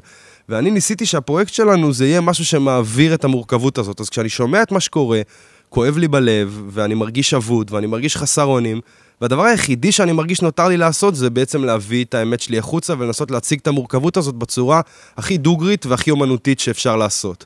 ואתה יודע, באמת כתבנו את המילים ואת כל מה, ש, כל מה שמגולם בתוך הפרויקט הזה לפני שהמהומות התחילו, אבל זה כל כך התקשר והתכתב אחד עם השני בצורה לגמרי. מושלמת, ואני הרגשתי שזה כמעט ה- השליחות שלי להוציא את הפרויקט הזה אה, לפועל, ואתה יודע, בסוף כאילו, מאוד דאגתי לסמך, מאוד, מאוד כאב לי מהמצב, אבל נורא האמנתי בדבר הזה שאנחנו עושים, ובאמת אני עושה פה הפרדה בין השיחה שאנחנו עושים על המהומות, כן. ומה אני חושב על המציאות בישראל ועל מה אפשר לעשות איתה, לבין כמה חשוב היה להציב את המראה הזאת מול, ה, מול החברה. וכאן אני רוצה להגיד עוד דבר. אנחנו לא באים לפתור את הקונפליקט. זאת אומרת, כל השיחה פה, כל הפודקאסט, כל הפרויקט, אנחנו לא חושבים שבחור בן 31-2 ובחור בן 36-7, אה, אה, צעירים, אמנים, אנשי חינוך, מוזיקאים, וואטאבר, אנחנו לא באים להגיד, תקשיבו לנו כי אנחנו יודעים מה צריך לעשות. אנחנו באים להגיד, עשינו מחקר, אנחנו חיים את השטח כבר זמן מה, בואו תבינו איך אנחנו נשמעים. לא כולם, זה לא חד אה, גוני בכלל, אבל לגמרי המראה הזאת צריכה, צריכה לעמוד מולנו, ואנחנו צריכים להבין את זה שככה אנחנו נשמעים. איפה שאין ערבים אין פיגועים, זה משפט שאנשים אומרים. אה, יורים בחתונות, נוהגים כמו נבלות, דופקים לאנשים שלכם מכות, ואז תמיד רק תלונות, מתי תתחילו למלא חובות? זה משפט מהשיר, שהוא מבוסס על משהו שהמון כן. ישראלים חושבים. ואני חושב שעל ידי זה שאתה מציב את המראה הכואבת הזאת, ובעצם נותן לאנשים איזושהי סטירה בפנים, אתה מייצר קשב. אנשים אומרים, רגע, מה זה הדיבור המסריח והבוטה הזה? למה הם אומרים את זה? על מה זה מבוסס? ואז אתה יכול להגיד, אוקיי, אני אמנם לא יודע מה הפתרון, אבל קודם כל להכיר בחומרת המצב ולהבין את, ה- את אל תטטו המגניטוד. את המתחים ותגידו לנו, הנה, גם יש אפילו קטע שאתם אומרים לוסי וצחי, כאילו יש כל הזמן כזה אה, עולם מקביל כזה של, מה, אה, תראו איזה יופי, הם עובדים בסופר פארם כבר. כאילו, שכזה, אה, בואו לא נסתכל על המתחים ונתמקד ב- ביפה, כשהמתחים לא הולכים לשום מקום בעצם. בדיוק, אז במקום להתמקד ביפה ולטאטא, אמרנו בוא נזרוק הכל. ואתה יודע, גם אנשים, הר- הרבה מהביקורת על, ה- על הקליפ שאנחנו שומעים מצד אנשים קיצוניים, או אנשים שהם מאוד נחרצים או חד צדדיים בחשיבה שלהם, זה לא הצגתם את כל האמת, זה בכלל לא משקף, זה... אבל בסוף לא, לא שאפנו להציג את האמת המוחלטת, שאפנו להציג את המורכבות, את הקולות שקיימים בשטח. ואני חושב ש... אתה יודע, אני חושב שזה היה דיבור דוגרי שהיה מאוד מאוד מאוד חסר להמון אנשים, ורוב התגובות שאנחנו מקבלים זה תגובות מאוד חיוביות ומאוד, וואי, כמה היה צריך את הדבר הזה שעשיתם. במיוחד שהתקשורת לא התעסקה בדברים האמיתיים. בכלל, כאילו, כשאתה, כל, כולם ישבו מופנטים לטלוויזיה, ואף אחד לא דיבר על הנושאים באמת, אף אחד לא, כאילו, הכל היה כזה, אמ, לא יודע, מין משהו כזה, כמו איזה עצימת עיניים, או היתממות, כאילו, כלפי המתחים האמיתיים, וכל הניסיון להגיד, זה רק קומץ, וכל הדיבור על זה על אין סימטריה, ויש סימטריה, וכל ה... כל ה bullshit הזה, כאילו, במקום להגיד, "תש- תשמעו, יש פה fucking, כאילו, אנחנו, אנחנו תמיד על חב- חבית נפץ קבועה, כאילו, מה אני חושב כאן. שכולנו מסכימים על, ה, על האיכות הירודה של התקשורת, כן. כל מי שנמצא פה בפורום הזה, ואני חושב שהקונספט של סימטריה הוא קונספט חשוב. קודם כל, אין סימטריה במציאות, זה דבר אה, מובהק לדעתי, וגם, אתה יודע, המודל שהשתמשנו בו של ג'וינר הוא מודל לא סימטרי, זאת אומרת, הלבן הוא הרבה יותר גזען, עליון ו- וחזק. כן, אבל הם אמרו אין סימטריה הפוך, הם אמרו, למה אתם משווים את היהודים לערבים, הערבים עושים הרבה יותר פיגוע... אבל אי אפשר להגיד שזה אין סימטריה רק ב- בתוצאה של האלימות הערבית. כן. האין סימטריה מתבטאת גם במדיניות, וגם במציאות, וגם ב- במנטליות גזענית חברתית ש- שקשה להעביר אותה.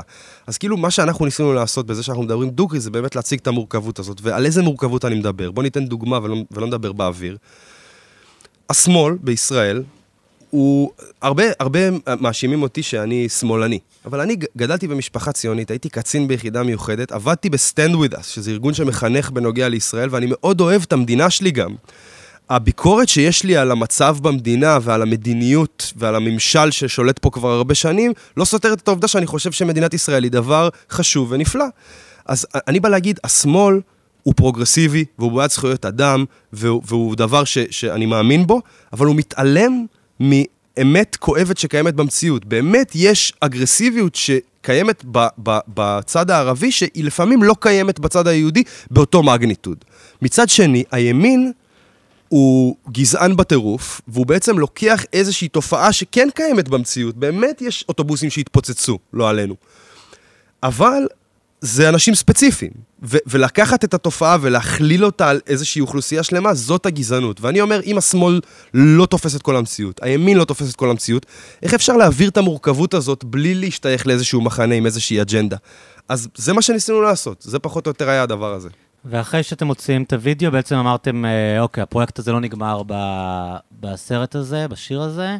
בעצם ראיתי שפתחתם קבוצת דיונים בפייסבוק, אתם עושים אה, ערבים של אה, דיונים, כאילו, אתם, הדבר הזה הוא בעצם פרויקט, הוא לא רק אה, קליפ שיצא. לגמרי. הקבוצת פייסבוק זה היה החלטה ספונטנית, אני כשעשיתי את הפרויקט, שהוצאנו אותו, לא ידעתי שזה ייפתח, וככה, כש, כש, כשבאתי לפרסם את הקליפ, אמרתי, אני חייב שיהיה איזשהו call to action. אי אפשר רק להציב את המראה הזאת ולהגיד, תראו, זהו, תתבאסו עכשיו. אני רוצה גם שיהיה מקום להניע אליו את האנשים שזה מדבר אליהם. בשביל זה יצרנו את הקבוצה, יש בה רוב יהודי, אבל יש בה 25-30 אחוז אה, ערבים, והקבוצה הזאת היא באה להוות פלטפורמה לשיח אותנטי בין יהודים וערבים, למען המטרה של עתיד משותף ומיטיב לכולם. זה, זה, זה המשפט שאני, ככה אני מציג את הקבוצה הזאת. זה ארגז חול, מי שרוצה יכול לבוא לשחק ו- ו- ו- ולנוע שם, והמנטליות, ומה שבא לידי ביטוי פה בשיתוף פעולה ובחברות, באמת, כפרה על סמך ועל על המערכת יחסים שנוצרה לי איתו, זה שאנחנו במרתון, אנחנו לא בספרינט, אתה מבין? אני לא בא לפתור בעיה. אני בא להראות מנטליות וחשיבה צעירה ואחרת. בסוף, מה האמת, אריאל, שלי ושלך, כיהודים פה? מיליונים של יהודים, אין להם מקום אחר לחיות פה. מיליונים של ערבים, חיו פה ויחיו פה לנצח. זה לא ישתנה, אנחנו לא יכולים על ידי חוקים או מנטליות גזענית או, או, או פחד, אתה יודע, הטראומה שהעם היהודי סוחב עליו, הטראומות והפחדים, never again, השואה, הפיגועים, המלחמות, כאילו נותנים לנו את ההצדקה להיות אגרסיביים, אבל אנחנו לא יכולים לחיות ככה יותר. אז אנחנו באים להביא איזושהי מנטליות צעירה שאומרת, מיליונים שלהם ומיליונים שלנו לא ילכו לשום מקום. אז מה אפשר לעשות אחרת? אפשר להבין שנראה אחד את השני בתור בני אדם, נחשף אחד לשני, נלמד את השפה, זה שאני לא יודע ערבית, זה ביזיון. זה ביזיון שאנחנו לא יודעים ערבית, ואני, אתה יודע, אני, אני עכשיו התחלתי ללמוד, וזה דבר שהוא מאוד קשה לי. לפני שבועיים הייתי עם סמך בהופעה של... אה, של תאמר, של תאמר, של תאמר. במועדון בתיאטרון יפו, והייתי בין היהודים היחידים ב- באולם, וכולם מדברים ערבית, אני היחיד שלא מדבר ערבית, וכאילו, הזיה מבחינתי להיות בסיטואציה הזאת. א', הם כמונו, הם נראים כמונו, אתה יודע, יש מנעד בין ערסים לבין אנשים כן, שנראים כן. כמוני, לא, שכזה... דיברתי על זה כאן, בחיפה בכלל, יש אה, סצנה של היפסטרים ערבים, כאילו, אם אתה רואה מישהו בחיפה עם סטייל, הוא כנראה ערבי. שוטים, הישראלים כולם שלוחים שם, היחידים שאיכשהו, אני... גם המקומות היחידים שמגניבים בחיפה הם מקומות של ערבים. מטורף, אחי. שותים, כן. מעשנים, מצלמים בפלאפון, נהנים, נראים בדיוק כמוני, וכאילו, אתה יודע, אני בא לבר, עומד כזה מבויש, הברמנים מסתחבקים עם כולם, המוזגים, מסתכלים עליי פתאום, עומד שם מבויש, ואז הוא עושה לי, כן, אחי, מה בשבילך? במין כזה גישה של כאילו, טוב, אני ארד לרמה שלך ואני אדבר את השפה שלך, כי אני כן. רואה שאתה לא מסתדר פה, וזו הייתה תחושה מוזרה, זאת פעם ראשונה שלי. מרגיש שאני- אאוטסיידר בישראל, כאילו. פעם ראשונה שלי, זה הזיה. כן. קיצר, הדבר הזה הוא, חוויה מטורפת, ואני רק רוצה לחזור למסר. מה שאני בא להגיד זה שאין פתרון קסם, אין החלטה שתשנה, אין מהלך חד צדדי שיפתור את הבעיות, אבל יש איזושהי מנטליות של אנחנו ביחד בסיפור הזה. הרוב המתון והשפוי זה אנשים שרוצים להתפרנס, רוצים להקים משפחות, רוצים הגשמה עצמית.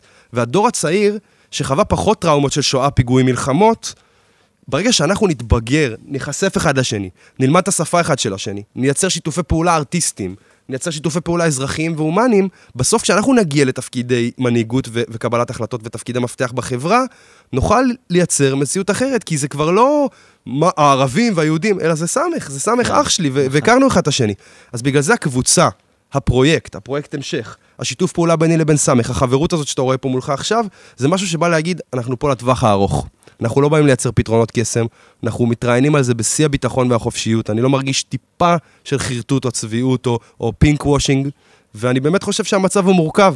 ו- ואני חושב שהגישה הזאת של לא, הטווח אני, הארוך, אני, אני מסכים איתך לחלוטין. אנחנו דיברנו על קייס, חבר שלי, שהוא היה מנהל את המקום כאן, ולפני זה הוא היה מנהל כניסה. והיה כאן, הייתי רואה, נגיד, היה מאבטחים שהיו בעצם כפופים אליו, כי הוא, הוא היה מנהל את הכניסה. וחלקם היו באים עם דעות ימניות קיצוניות, כאילו, ופתאום, אתה יודע, הוא צריך עכשיו לעבוד כל ערב עם, אה, עם בחור ערבי בכניסה, ואתה קולט שהדעות של הבן אדם משתנות, כאילו, הוא לא ממשיך לחשוב באותם מונחים ולדבר באותו אופן אחרי כמה חודשים ש... יש בן אדם איתו, במקרה הזה בן אדם ממש אחלה גבר, אבל לא משנה, כאילו, החשיפה הזאת, זה- זה זה הדבר, כאילו, אפשר להיות שמאלנים עם רעיונות יפים, אבל המגע היומיומי, זה זה מה שבאמת יכול לשנות תודעה של אנשים, אחרת זה כאילו, אנחנו נשארים רק ב... ברמה של רעיונות. רציתי לשאול אתכם, מה, מה שעניין אותי, שאתה נכנסתי לקבוצה לראות את הדיונים, והרבה מהדיונים הם כאילו, הם קצת מה שאתם מתארים ב- בשיר. כאילו, זה לא שבן אדם שנכנס לקבוצה הוא כבר יותר מפותח. הרבה פעמים, אתם רואים שם פוסטים של אנשים שמדברים באותן קלישאות, כאילו, זה, זה אולי אפילו קצת מתסכל, אבל מעניין אותי מה אתם חושבים על הדינמיקה הזאת, שכאילו, אתם פותחים קבוצה של בוא נדבר דוגרי, ואז אנשים אשכרה... אולי בשפה יותר מעודנת, אולי לא כמו שאתם עושים בשיר, אבל כשאתם חושבים על התוכן, נגיד, של חלק מהפוסטים, לפחות שראיתי יהודים כותבים, הם עדיין מדברים ברמה מאוד סטריאוטיפית, כאילו... שאלה היא גם מה התחושות שלכם, כאילו, אם זה הפתיע אתכם שראיתם, וגם איך, איך קבוצת דיונים כזאת יכולה להתקדם לנקסט סטפ, לנקסט לבל, שזה לא, כאילו, פשוט יישאר כל הזמן, אנשים זורקים אחד על השני את, ה, את אותם קלישאות ואותם דיונים עייפים, כאילו. כי אני, אני מרגיש צורך לדבר על הקבוצה, כי סמך כן. פחות מעורב כן, בה בגלל שהוא, מעורב. בגלל שהוא אה, עמוס, אוקיי. וזה איזשהו משהו שהוא יותר אוקיי. שלי. כן. אז אני רוצה להגיד שקודם כל, קשה מאוד לשלוט על מי נכנס לקבוצה, כי אתה רוצה לאפשר. אתה רוצה לייצר סביבה מאפשרת, אתה לא רוצה לעשות סלקציה ברור. של מי נכנס לקבוצה, ואתה רוצה לתת לכולם את ההזדמנות להוכיח את עצמם. אז אני חושב שכאילו, אני, אני עדין כשאני אומר שנכנסים גם טרולים, ואנשים שמחפשים להרוס. להרוס, לריב, ובעיקר, עזוב להרוס, בוא, בוא לא נהיה שיפוטיים, להשמיע את הדעה שלהם. אנשים מאוד רוצים להשמיע את הדעה שלהם, וכאילו, אתה יודע, יש איזה vibe יהודי כזה של, זה מה שאתם עושים, זה מה שאני מכיר, תוכיחו לי שזה אחרת. כן. וכאילו, הרבה ערבים מרגישים כאילו, תגיד, אתה שוב פעם עם הדיבור הזה של אני צריך להוכיח את עצמי, אני לא צריך להוכיח את עצמי, אני, אני כאילו, אני שווה בזה שאני אדם. אז, אז זה, זה דבר אחד. דבר שני, כאילו, יש איזשהו בלבול שאנשים חווים סביב מה זה לדבר דוגרי. אנשים אומרים, פה זה קבוצה שמדברים בדוגרי, לא? אז מה אתה אומר לי לא להגיד את זה ואת זה ואת זה? אני מדבר דוגרי כמו שאתה ביקשת, זאת הקבוצה. לדבר דוגרי זה לא להגיד מה שבזין שלך ומה שבא לך להגיד. לדבר דוגרי זה להגיד את האמת שלך, תוך כדי שאתה מתחשב בשומע.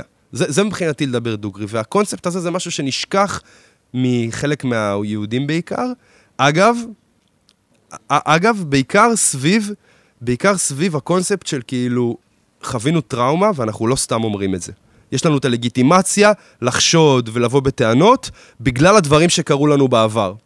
אז כאילו, עכשיו האומנות שלי, בתור זה שהקים את הקבוצה ומ- ומנהל אותה ומתפעל אותה, זה איך אני מצד אחד מאפשר במקסימום לכמה שיותר שיח אותנטי להתפרץ, ומצד שני לייצר גבולות של שיח שנותנים לצד הערבי ולאנשים שהתעייפו, גם בצד היהודי, שהתעייפו מהחרא הזה, להגיד, בואנה, קורה פה משהו אחר, זה לא עוד מאותו דבר. זה לא עוד מהיהודים האשימים והערבים צריכים להתגונן, אלא זה באמת אה, אה, אה, דיבור דוגרי של, של אנשים שרוצים ומאמינים שאפשר שיהיה פה אחרת. ואז, לפחות מה שאני עושה, וזו התשובה לשאלה שלך, אני מנסה להזכיר לאנשים שכל תוכן שעולה לקבוצה, הוא צריך להיות לאור, ש, שהנר לרגליו זה המטרה המשותפת של עתיד משותף ומיטיב ליהודים וערבים ב, ב, בישראל ובפלסטין. ומי שזה מתריס אותו, עצם המשפט הזה, אני מבין שהוא לא בשביל הקבוצה. ואתה יודע, לפעמים צריך להוציא אנשים, ולפעמים צריך למחוק תגובות, ולפעמים צריך לתת משהו בוטה לעלות לקבוצה, רק בשביל שתוכל לעשות לו למען יראו וייראו, כדי שתוכל להגיב עליו ולהגיד, הלו, ככה לא עושים אצלנו. מורכב. כן. אה, אני, אני רוצה לשאול אותך, כי דיברת על זה באופן אגבי, כאילו, ככל שבא לך אה, לשתף, אה, דיברת על איזושהי דרך רוחנית שאתה עושה. אה, אז אם, מעניין אותך לספר קצת מה, מה זאת הדרך הזאת, איך הגעת אליה, ו, ואיך זה מתקשר בעצם לעשייה הזאת שאנחנו עליה מדברים היום. מאתגר לבחור כמה לפרט על הדבר הזה, אבל אני אנסה, כי זה, אני אוהב את הספונטניות והאותנטיות. אני, אני חייתי חיים מאוד מיינסטרימים, שאפתי להיות מוצלח במסגרת החברה, זה התבטא באיך, איזה תלמיד הייתי בתיכון, להתגייס ליחידה מיוחדת, לצאת לקצונה, ללכת לטייל בדרום אמריקה, ולהירשם ללמוד הנדסת חשמל, כי אימא שלי המליצה על. זה, וזה נראה לי כמו דבר שיפרנס אותי וי- וייתן לי את המעמד שאני רוצה וכו'. ואז באיזושהי נקודה בחיים שלי, פתאום הבנתי שני דברים מאוד משמעותיים. א', שלמרות כל הנתונים הנהדרים ש, שקיבלתי במתנה מהעולם, אף פעם בחיים שלי לא הייתי מאושר באמת. היו תקופות של שמחה והיו אירועים נהדרים, אבל אף פעם לא הייתי מאושר בקטע של פותח את החלון, נושם את האוויר ואומר איזה כיף, איזה טוב לי בחיים.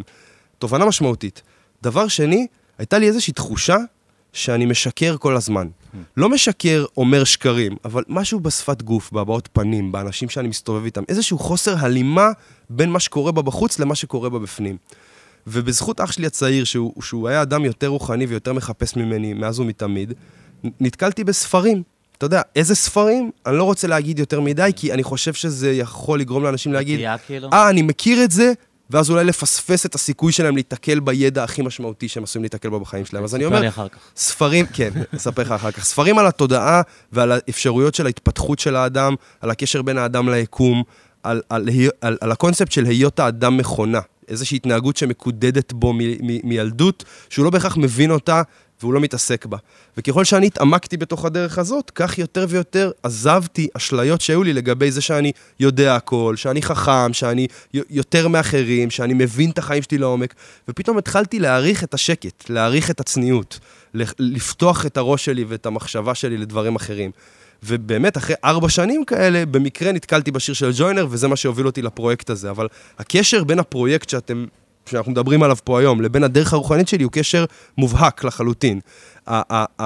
אני מאוד הייתי רוצה לעודד את כל מי ששומע אותנו, ובכללי, כל בן אדם שאני פוגש, להטיל ספק. אני חושב שהעולם המערבי הוא עולם שמבוסס טכנולוגיה, מבוסס כלכלה, ואתה יודע, אה, אה, חומר. חומר, כאילו חברה מטריאליסטית מאוד, שמקדשת הצלחה, מקדשת מעמד, מקדשת את החומר. ואני חושב שאנחנו מפספסים את העובדה שבסוף אין תכלית אמיתית. כאילו, אנחנו פה איזושהי ישות זמנית, התודעה שלנו אולי עוברת בגוף שלנו כמו תדרים שעוברים במקלט רדיו או טלוויזיה, ו- ו- ויש כל כך הרבה יותר נסתר מאשר אה, אה, אה, גלוי, שאיפה הצניעות שלנו סביב הדבר הזה? איפה הרצון שלנו לשאוף למציאות נעימה והוליסטית יותר? ובאמת, בהקשר הזה, אפשר להגיד, כאילו, לסיום התשובה הזאת, שהמטרה הגדולה והשאפתנית שלנו פה בדבר הזה, זה שיהיה מקסימום טוב למקסימום אנשים. וזה נראה לי צריכה להיות שאיפה של כל ממשלה, של כל אזרח במדינה. כאילו, כמה שאתה פוחד מהצד השני, אם יש דבר כזה, אתה עדיין רוצה שיהיה טוב למקסימום אנשים. כולנו אזרחים, לכולם יש משפחות וילדים, אנחנו צריכים לראות אחד את השני כבני אדם, אנחנו צריכים לה- להתייחס לזולת כמו שהיינו רוצים שיתייחסו אלינו, גם ביהדות ואהבת לרעך כמוך. ורעך זה לא רק מי שדומה לך. אה, אז כאילו מבחינתי זה הקשר המובהק בין הרוחניות לפרויקט, ואני חושב שזה מסר מאוד מאוד חשוב. סאז, אתה, אתה מתחבר לדברים האלה? אתה רואה עצמך בן אדם רוחני? כאילו, אני יודע, הזכרתם שאתה צם ברמדאן, אני לא יודע, ברמדאן. אתה, אתה דתי באיזושהי רמה גם אה, רוחנית, או שזה רק מסורת אצלך וכבוד להורים, או איך אתה אני כאילו... יותר מסורת, וכל הקטע של הצום של הרמדאן, ובכלל, להיות באווירת קדושה כזאת, זה יותר רוחני. אני בן אדם אה, שמאוד מחובר לצד הרוחני שלו בשנים האחרונות, גם מקריאת ספרים, אבל גם מתהליך אישי שאני עברתי עם עצמי, אם זה קואוצ'ינג, שעשיתי כמה שנים טובות. אה, אני לא מתבייש להגיד, זה לא בושה להגיד, גם אתה יודע, טיפול פסיכולוגי, וזה בסדר גמור. בטח. וזה אפילו, אני חושב, בתקופה הזאת זה must, אחרי התקופה הקשה אני חושב שעברנו. שיש לי שיחה כאן עם בן אדם שלא בטיפול. אין פה כמעט. כן. ואני מאוד מתחבר למה שאוריה אומר, באמת, כי זה גם אחת הדברים שאני מגדיר אותו כחבר הכי טוב שלי, כי באמת, זה הדברים שאני שנים חיפשתי ולא מצאתי. היה לי הרבה הרבה חיפושים בחיים, הרבה תהיות, הרבה שאלות, ולא היה לי מספיק תשובות. והייתי גם רוב הזמן מסתכל, כאילו אומר, למה זה קורה לי? למה זה קורה לי? עכשיו אני אומר, מה אני עושה שאני רוצה להרגיש יותר טוב? איך אני עושה להצליח יותר? ואני יכול להגיד לך גם מבחינה רוחנית, כאילו, מאז שאני מכיר את אוריה, ו, ופה מתחבר לתחילת השיחה שנתתי לך, אני אדבר על זה, שאחד הדברים שהוא שינה בי, בגלל שאני בא ממקום רוחני, ואוריה הכי בא ממקום רוחני, על האותנטיות. אני למדתי מהקשר שלי עם אוריה, החברות שלנו, ולמדתי מבן אדם שהוא לא אומן, שהוא איש חינוך, למרות שאני יכול להגיד לך, הוא ראפר, בנש... הוא אומן בנשמה, לא יעזור לאוריה. הוא כותב מדהים, הוא יוצר מדהים, באמת, אחי. חביבי. זה הכי כיף, אהבת חינם, אחי. אה, נשמע, אני נשמע... תשמע, אני נשמע כזה בקבלה, אהבת חינם, לא. ברצינות, הא- האותנטיות, הוא הזכיר לי, אריאל, אני שנים עושה דברים, ושכחתי כמה דברים בדרך. אני לא אשקר לך. ומשהו בחברות שלי עם אוריה, ואחרי זה גם העשייה. אתה יודע, כשאתה רק חבר זה מצוין. כשאתה מוסיף לזה פרויקט, זה הולך לכמה ממדים מפגרים מטורפים, שאתה אומר, מה? אתה יודע, הוא חפר בפינות בלב שלי, שגם קשורות, נקרא לזהות שלך, גם לחיים האישיים שלך, גם לזה, אבל משהו ששכחתי בשנים האחרונות, אותנטיות. אתה מתלבש הכי יפה, אתה שם זה, זה, זה, זה, אבל מה קורה עם אותנטיות? כמה אתה אמיתי? כמה אתה, נקרא לזה עכשיו, לא ב-disrespect to myself, סאז. איפה סמך זכות? סמך, מה העניינים? ואת זה למדתי, למדתי לאהוב את סמך יותר טוב בשנה האחרונה, התחברתי לסמך יותר טוב, ואני, אתה יודע, שילוב של קורונה, לפני התחילה הקורונה, לפני שהכרתי את אוריה. ואחרי זה הכרתי את אוריה, ביחד זה יצא לי עולם של what the fuck, כאילו, כאילו what the fuck, מה, מה, מה קורה איתי עכשיו, מאיפה הבן אדם הזה הגיע אליי? והוא לימד אותי דברים שאתה יודע, בתור אומן יוצר, אתה לפעמים שוכח. פשוט הזכיר לי למה אני התחלתי בכלל לעשות קריירה. איפה התקופות שכן הייתי בהן מאושר, עם א' ועם עין. כי מה, היית יותר מדי בהיפ-הופ כאילו? לא רק היפ-הופ, הרבה הרבה, כן, לא רק מס... אני לא, לא איש- איש לילה מובהק, אני כמה, כמה פעמים מבטיח לך לבוא אליך, ואני פעם, מתוך חמש פעמים אני בא פעם. כי אני כזה, בתקופה האחרונה כזה אומר, אני מתחבר לעצמי יותר, אבל למרות שאין על הרדיו, ואחד המקומות הכי אהובים עליי, וכיף לי להופיע פה, ודרך אגב, הוא שם את המוזיקה שלי תמיד באופן קבוע פה, אחד המקומות הכי, כאילו, מפרגן לו. הקהל כבר מכיר חלק מהשירים. זה מדהים, אני עושה פה סטורי שאני מגיע בטעות, הוא שם את השיר שלי. אז, כאילו, הרוחניות שאוריה מדבר עליה, אני מצאתי אותה גם בתהליך יצירה עם אוריה וגם החברות שלנו. ואותנטיות זו מילה שהרבה אנשים שוכחים. ולא מדבר איתך עכשיו בתור מה שעכשיו דיברנו מהומות, בוא נדבר דוגרי, בכללי בחיים. אנחנו יותר מדי מעמיסים על עצמנו fucking תארים, ואיך אני נראה, ככה זה ככה, כל התרבות האינסטנט. אה, מאז שגם הכרתי את אוריה, אני בירידה משמעותית מבחינת הזמן מסך. לא מסתכל הרבה בטלפון כמו פעם. יש לי פלטות. אני חייב לעשות סטוריס כאלה כל פעם. היום למשל לא עשיתי אף סטורי, היה לנו ריאיון עם טלוויזיה גרמנית, לא עשיתי סטורי אחד. גם עכשיו אצלך, אולי ביציאה אני אעשה, אבל אני כאילו עכשיו מתחבר, אומר, וואלה, אני עכשיו עם אה, אריאל ועם אוריה, נהנים, נותנים בראש, מדברים, שיחה בלב פתוח, פודקאסט. זה הדברים האותנטיים, אחי, תחיה את הרגע. וכאילו, רוב האומנים לצערי שוכחים את זה, ואני הייתי אחד מהם, אני לוקח אחריות על עצמי. שכחתי לפעמים לענות מהדברים הקטנים, לחיות את הרגע, מה סמך באמת רוצה, מה סמך מרגיש. כל ההדחקות האלה, טוב, טוב, אני אעשה על זה שיר, לא רק מספיק לכתוב וליצור, גם אתה צריך להוציא את זה החוצה, אם זה בשיחות, אם זה במעשים, אם זה ב... עשייה היא, אתה יודע, היא... יש משפט בערבית שאני אוהב. لو كان الكلام من فضة פסוקות מן זהב. אם היה לדבר היה שווה כסף, אז לשתוק שווה זהב. Hmm. עכשיו, לא בקטע של לשתוק. פחות מילים, יותר מעשים, תאר... תאמין לי, אתה תרגיש יותר טוב. ובגלל זה גם, גם כל הקטע עם המהומות וכל הבלאגן שהיה, לא איבדתי שביב תקווה. לא, הייתי עם כל הכעס, עם כל הצער, עם כל היגון. לא ישברו אותי, כי אני כבר שנים עובד על עצמי של להיות חזק גם במצבים הכי מאתגרים והכי הזויים בעולם. כי אסור לאבד את ה... כמו שאומרים, לאבד את עצמך. הדבר האחרון והראשון שאתה רוצה לאבד זה את עצמך. אתה יודע, אתה יכול להחליף uh, טלוויזיה כל יום, דירה, עיר ואפילו מכונית, אבל אתה לא יכול לאבד את עצמך כל יום. פשוט לא יכול. כי אם אתה מאבד את, את עצמך, נגמר. אין לך... אתה מרגיש אה, ריקנות, ואני ארגיש כל החיים שלי כאילו, למה, למה, למה באתי לעולם הזה? מה, מה... כאילו, סבבה, מוזיקה, פרסום וזה, ואני אגיד לך את האמת גם, הרוחניות גם התחברה אצלי, שאני אני מאוד משוחרר בתקופה האחרונה. מה, אין לנו רעיונות, אחי, משחררים, מקיא, אנחנו בעשייה. אני ואוריה עכשיו שמים גז ומתחילים לעשות, ומפתיעים עם עוד דברים ועוד מעשים, ואנחנו רק נעשה. דבר סבבה, אני חופר לו לפעמים מסכן, הוא מקבל איזה שיחות של אחי, תשמע, וזה, ושיחות פסיכולוגיות, שיחות רוחניות, נכנסים לשיחות, גם face to face, אבל אני גם למדתי לשחרר להגיד, שמע, לאוריה, יש חיים, סאמח, שחרר, אל, אל, אל תחפור לבן אדם.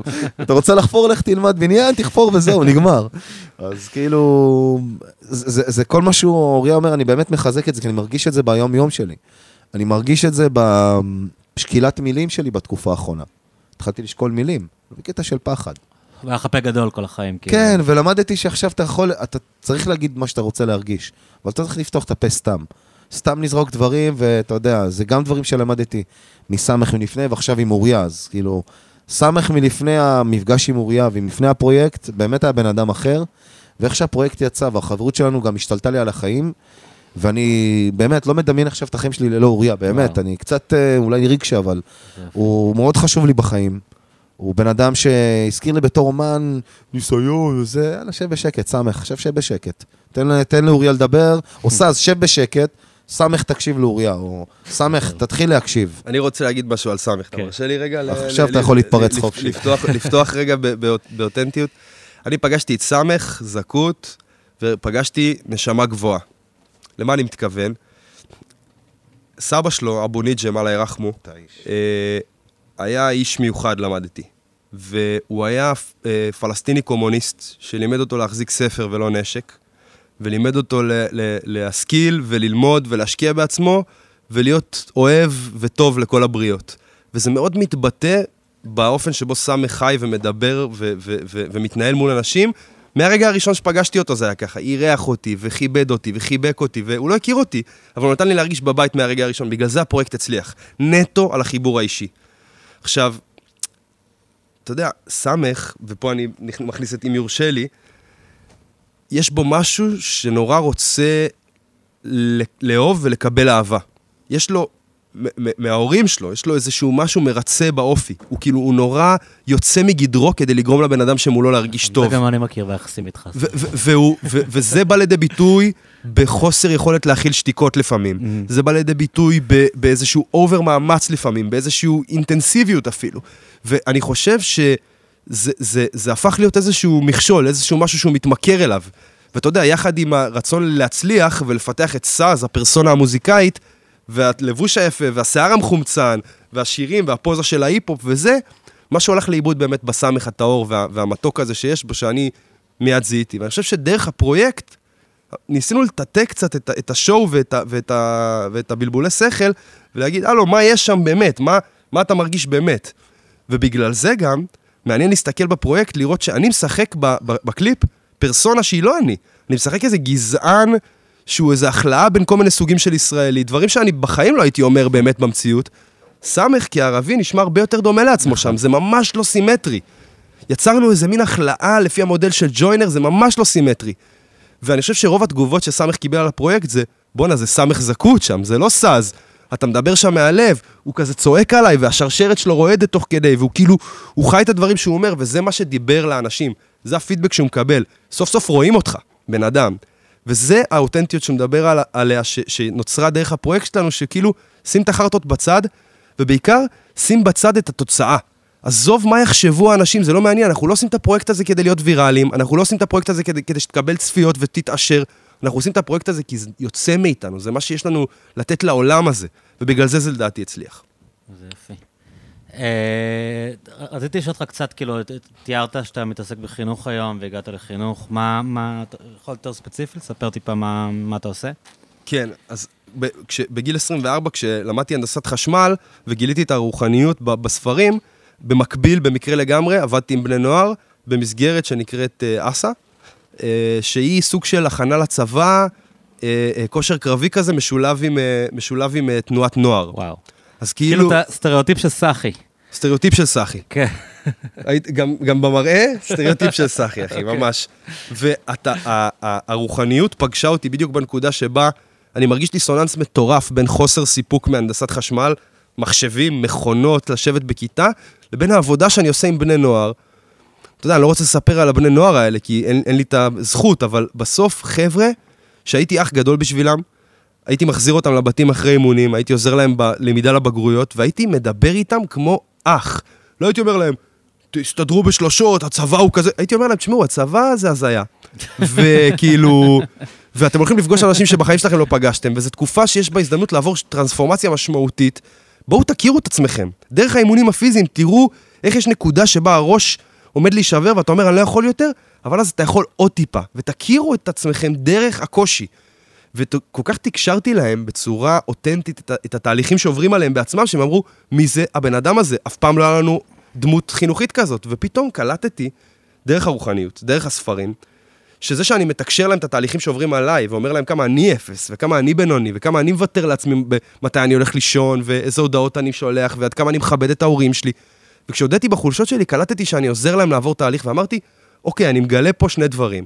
קודם כל, יש לי skill בלהמיר מחשבות מעניינות למילים בעלות משמעות, שמחוללות מנוע באחרים. ודבר שני, אני ממש אוהב את זה. אני ממש אוהב לעמוד מול אנשים ולתת את האמת שלי במילים, כל עוד היא אותנטית והיא הולמת אותי, ואני לא מרגיש שאני באיזה שואו מנסה להרשים. נכנס לתפקיד, כאילו. ושם, עם הרוחניות והקריאה של הספרים, בפרק 8-9 של הספר המדובר, נפל לי האסימון. אמרתי, אני עוזב את הלימודים, זה היה סוף שנה א' של הנדסת חשמל, ובאמת התמסרתי לעבודה החינוכית. לקחתי על עצמי ארבע קבוצות, היה לי 300 חניכים. התחלתי לעבוד בעמותה שנקראת עתיד פלוס, שמתעסקת בחינוך דרך טכנולוגיה ויזמות ולנוער מהפריפריה החברתית-כלכלית, ופשוט התחלתי לעשות. אחי, ממש, אתה יודע, היה לי, היה לי ילדים בכיתה ח' מאיזה כפר נוער, שלא אהבו את הקורס ארדואינו שהבאנו להם. ארדואינו זה איזה שילוב של אה, תוכנה וחומרה, זה איזה מיקרו בקר, שאתה אומר לו, תעשה ככה וככה, מחבר עליו חוטים, ואז הוא יודע להדליק את המנורה, להזיז את הרובוט. זה כאילו ה basic של programming, שאתה יכול כן. ללמד ילדים. זה לא עניין אותם ב shit. ואני משלם כסף מהעמותה לאיזה מנחה שילמד אותם, וזה לא מעניין אותם. אז מה עשיתי? אמרתי להם, מה מעניין אתכם? עזבו שטויות, מה מעניין אתכם? דממה, אף אחד לא אומר לי מה מעניין אותו. אתם לא יודעים להגיד מה מעניין אתכם, אז איך אתם אומרים שזה לא מעניין אתכם? המצאתי להם במקום קורס, שבו הם צריכים במהלך שנה שלמה לבחור נושא שמעניין אותם, לחקור אותו, לאסוף עליו מידע, לשמור את המידע בגוגל דרייב, מה זה גוגל דרייב, איך משתמשים זה היה בגוגל דרייב. במסגרת של איזשהו בית ספר? של עמותה. של עמותה. עמותה שפועלת בתוך כפר נוער. אוקיי. ו- וכאילו בסוף, בסוף השנה, כל אחד מהם היה לו תחום שהוא חקר ושמר עליו מידע, בנה הרצאה, והעבירו ערב הרצאות בסגנון TED. ילדים בכיתה ח'. הכפר הגיע, ההורים הגיעו, היה ערב, זה היה מטורף. התוכנית הזאת חמש שנים רצה היום בעמותה עד עכשיו, בזכות הדבר הזה, ש... אז כאילו הניסיון הזה של להצליח להביא אותנטיות עם, עם נוער ו- ובחינוך, מאוד מאוד השפיע עליי וגרם לי להמשיך ולהמשיך. אחרי, כמה ש... אחרי שלוש שנים בעמותה הזאת ו- ו- ועוד כמה שנים ב- ב- בארגון של התנועת נוער, התחלתי לעבוד ב StandWithUs, באיזשהו חינוך מסוג אחר. הבאתי vibe הרבה יותר אה, מתון, ואתה יודע, אני לא רוצה להגיד שמאלני, אבל איזשהו vibe הרבה יותר מתון לעמותה שחלק מתייחסים אליה בתור פרופגנדה, נכון. אה, אה, אה, פרו-ישראלית. אז כאילו, אני הייתי אה, מנהל תוכניות לחיילים ולצעירים, ובעצם פגשתי חבר'ה לק- לקראת שחרור בנוגע למפגש עם תדמית ישראל בטיול הגדול. ובעצם אמרתי להם, אתה יודע, עברתי איתם איזשהו תה- תהליך של על מה זה מבוסס, ואיך אפשר אנחנו, דרך לחקור את הנרטיב הישראלי שלנו, ומה זה ישראלי, ומה זה יהודי, ומה זה ציוני, לתקשר את המורכבות הזאת לאנשים שפוגשים אחר כך בעולם. כן. ובניתי תוכניות חינוך בלי שאף אחד לימד אותי איך לעשות את זה, ותוך כדי התנסות, עוד התנסות ועוד התנסות, הבנתי שיש לי משהו, שאני, שיש משהו שאני יודע לעשות טוב. וזה מה שאני עושה מאז. גם אחרי שעזבתי את StandWithUs, עברתי לעבוד בחברה שעושה ביזנס באפריקה, עסקים הוליסטיים. היא מנסה להוות איזושהי פלטפורמה שמקשרת בין המערב ל- ל- ל- להזדמנויות ו- ו- ובעיות וצרכים ביבשת אפריקה. וגם שם הייתי באותה פוזיציה, business development manager, שפוגש אנשים ומנסה לתקשר איתם בפתיחות. יצא לך להיות שם? היית באפריקה?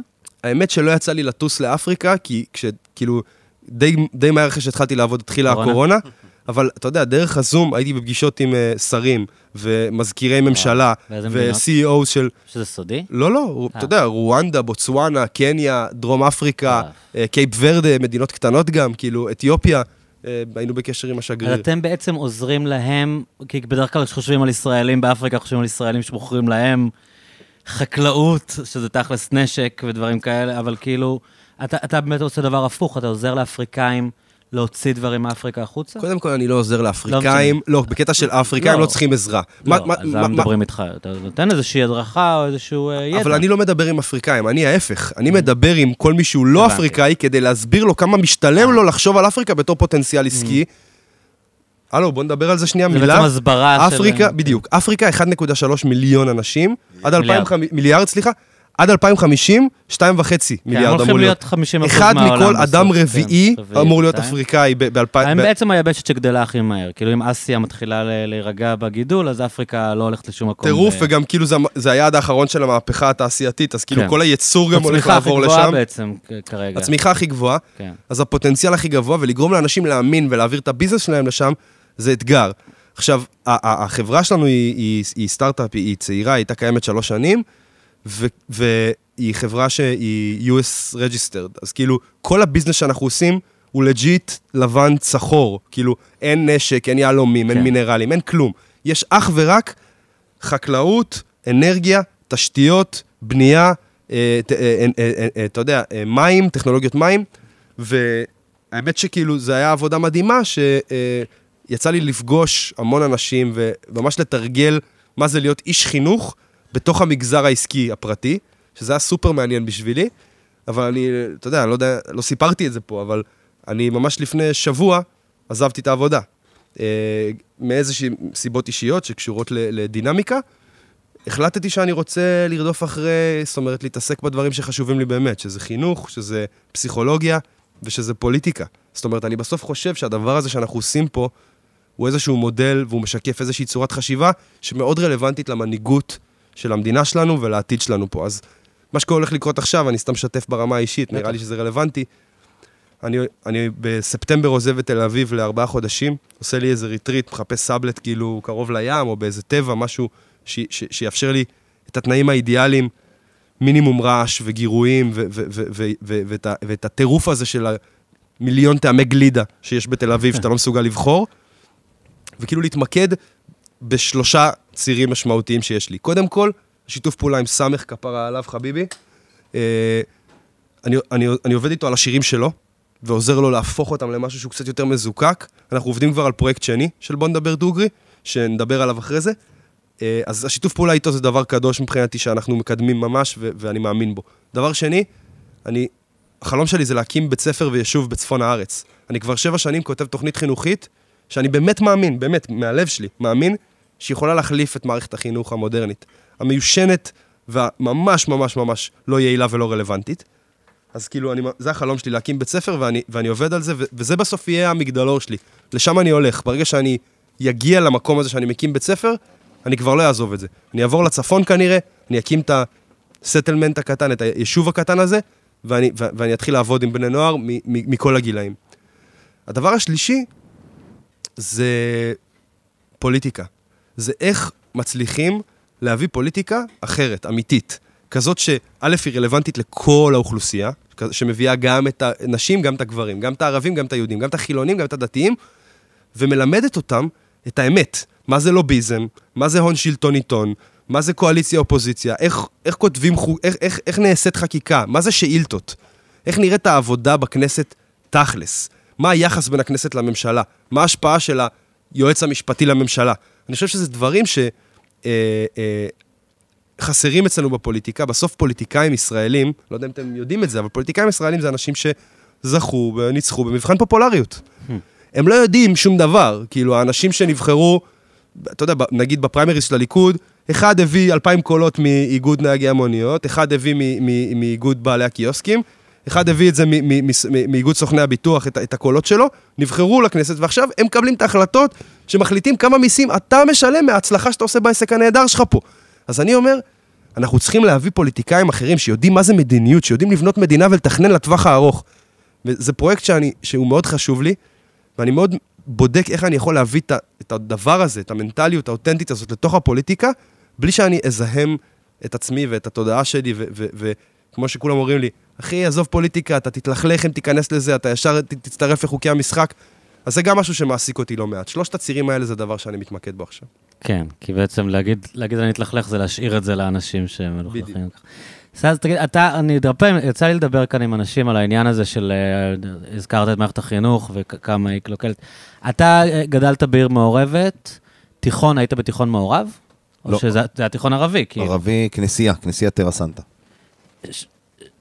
כאילו אני, בתחושה שלי, ואמרתי את זה כאן פעם, יש לי חבר טוב שגדל בעכו, והוא הוא תיאר לי כאילו איך, איך הוא, היה חבר של הערבים עד שהולכים לבית ספר.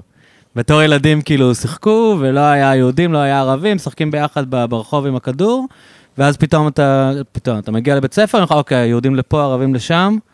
יש כאילו מין... אה, כאילו, בתוך ערים מעורבות, אתה, לפעמים אנשים גרים באותו בניין ולא הולכים לאותו בית ספר, אז כאילו, זה, זה נראה לי דבר כל כך מהותי ל, לסיכוי של דו-קיום, אם אתה חושב על זה במונחים, לא יודע, אתם נגיד לקחתם את האנלוגיה מארצות הברית של שחורים לבנים, כאילו, עם, עם, עם ג'וינר לוקאס.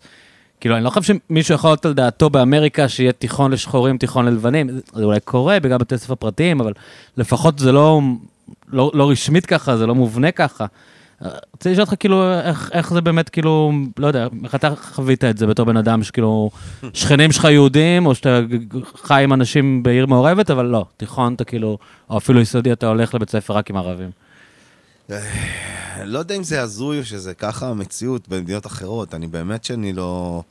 מאה אחוז בקיא בזה, למרות שהייתי בארצות הברית, אירופה, לא זכור לי שהייתי בבית ספר שהיה שם רק שחורים או רק לבנים, כן. תמיד היה מעורבב. נכון שיחסית פחות שחורים, כי גם זה 20-30 מיליון במדינה, והשאר זה, כן.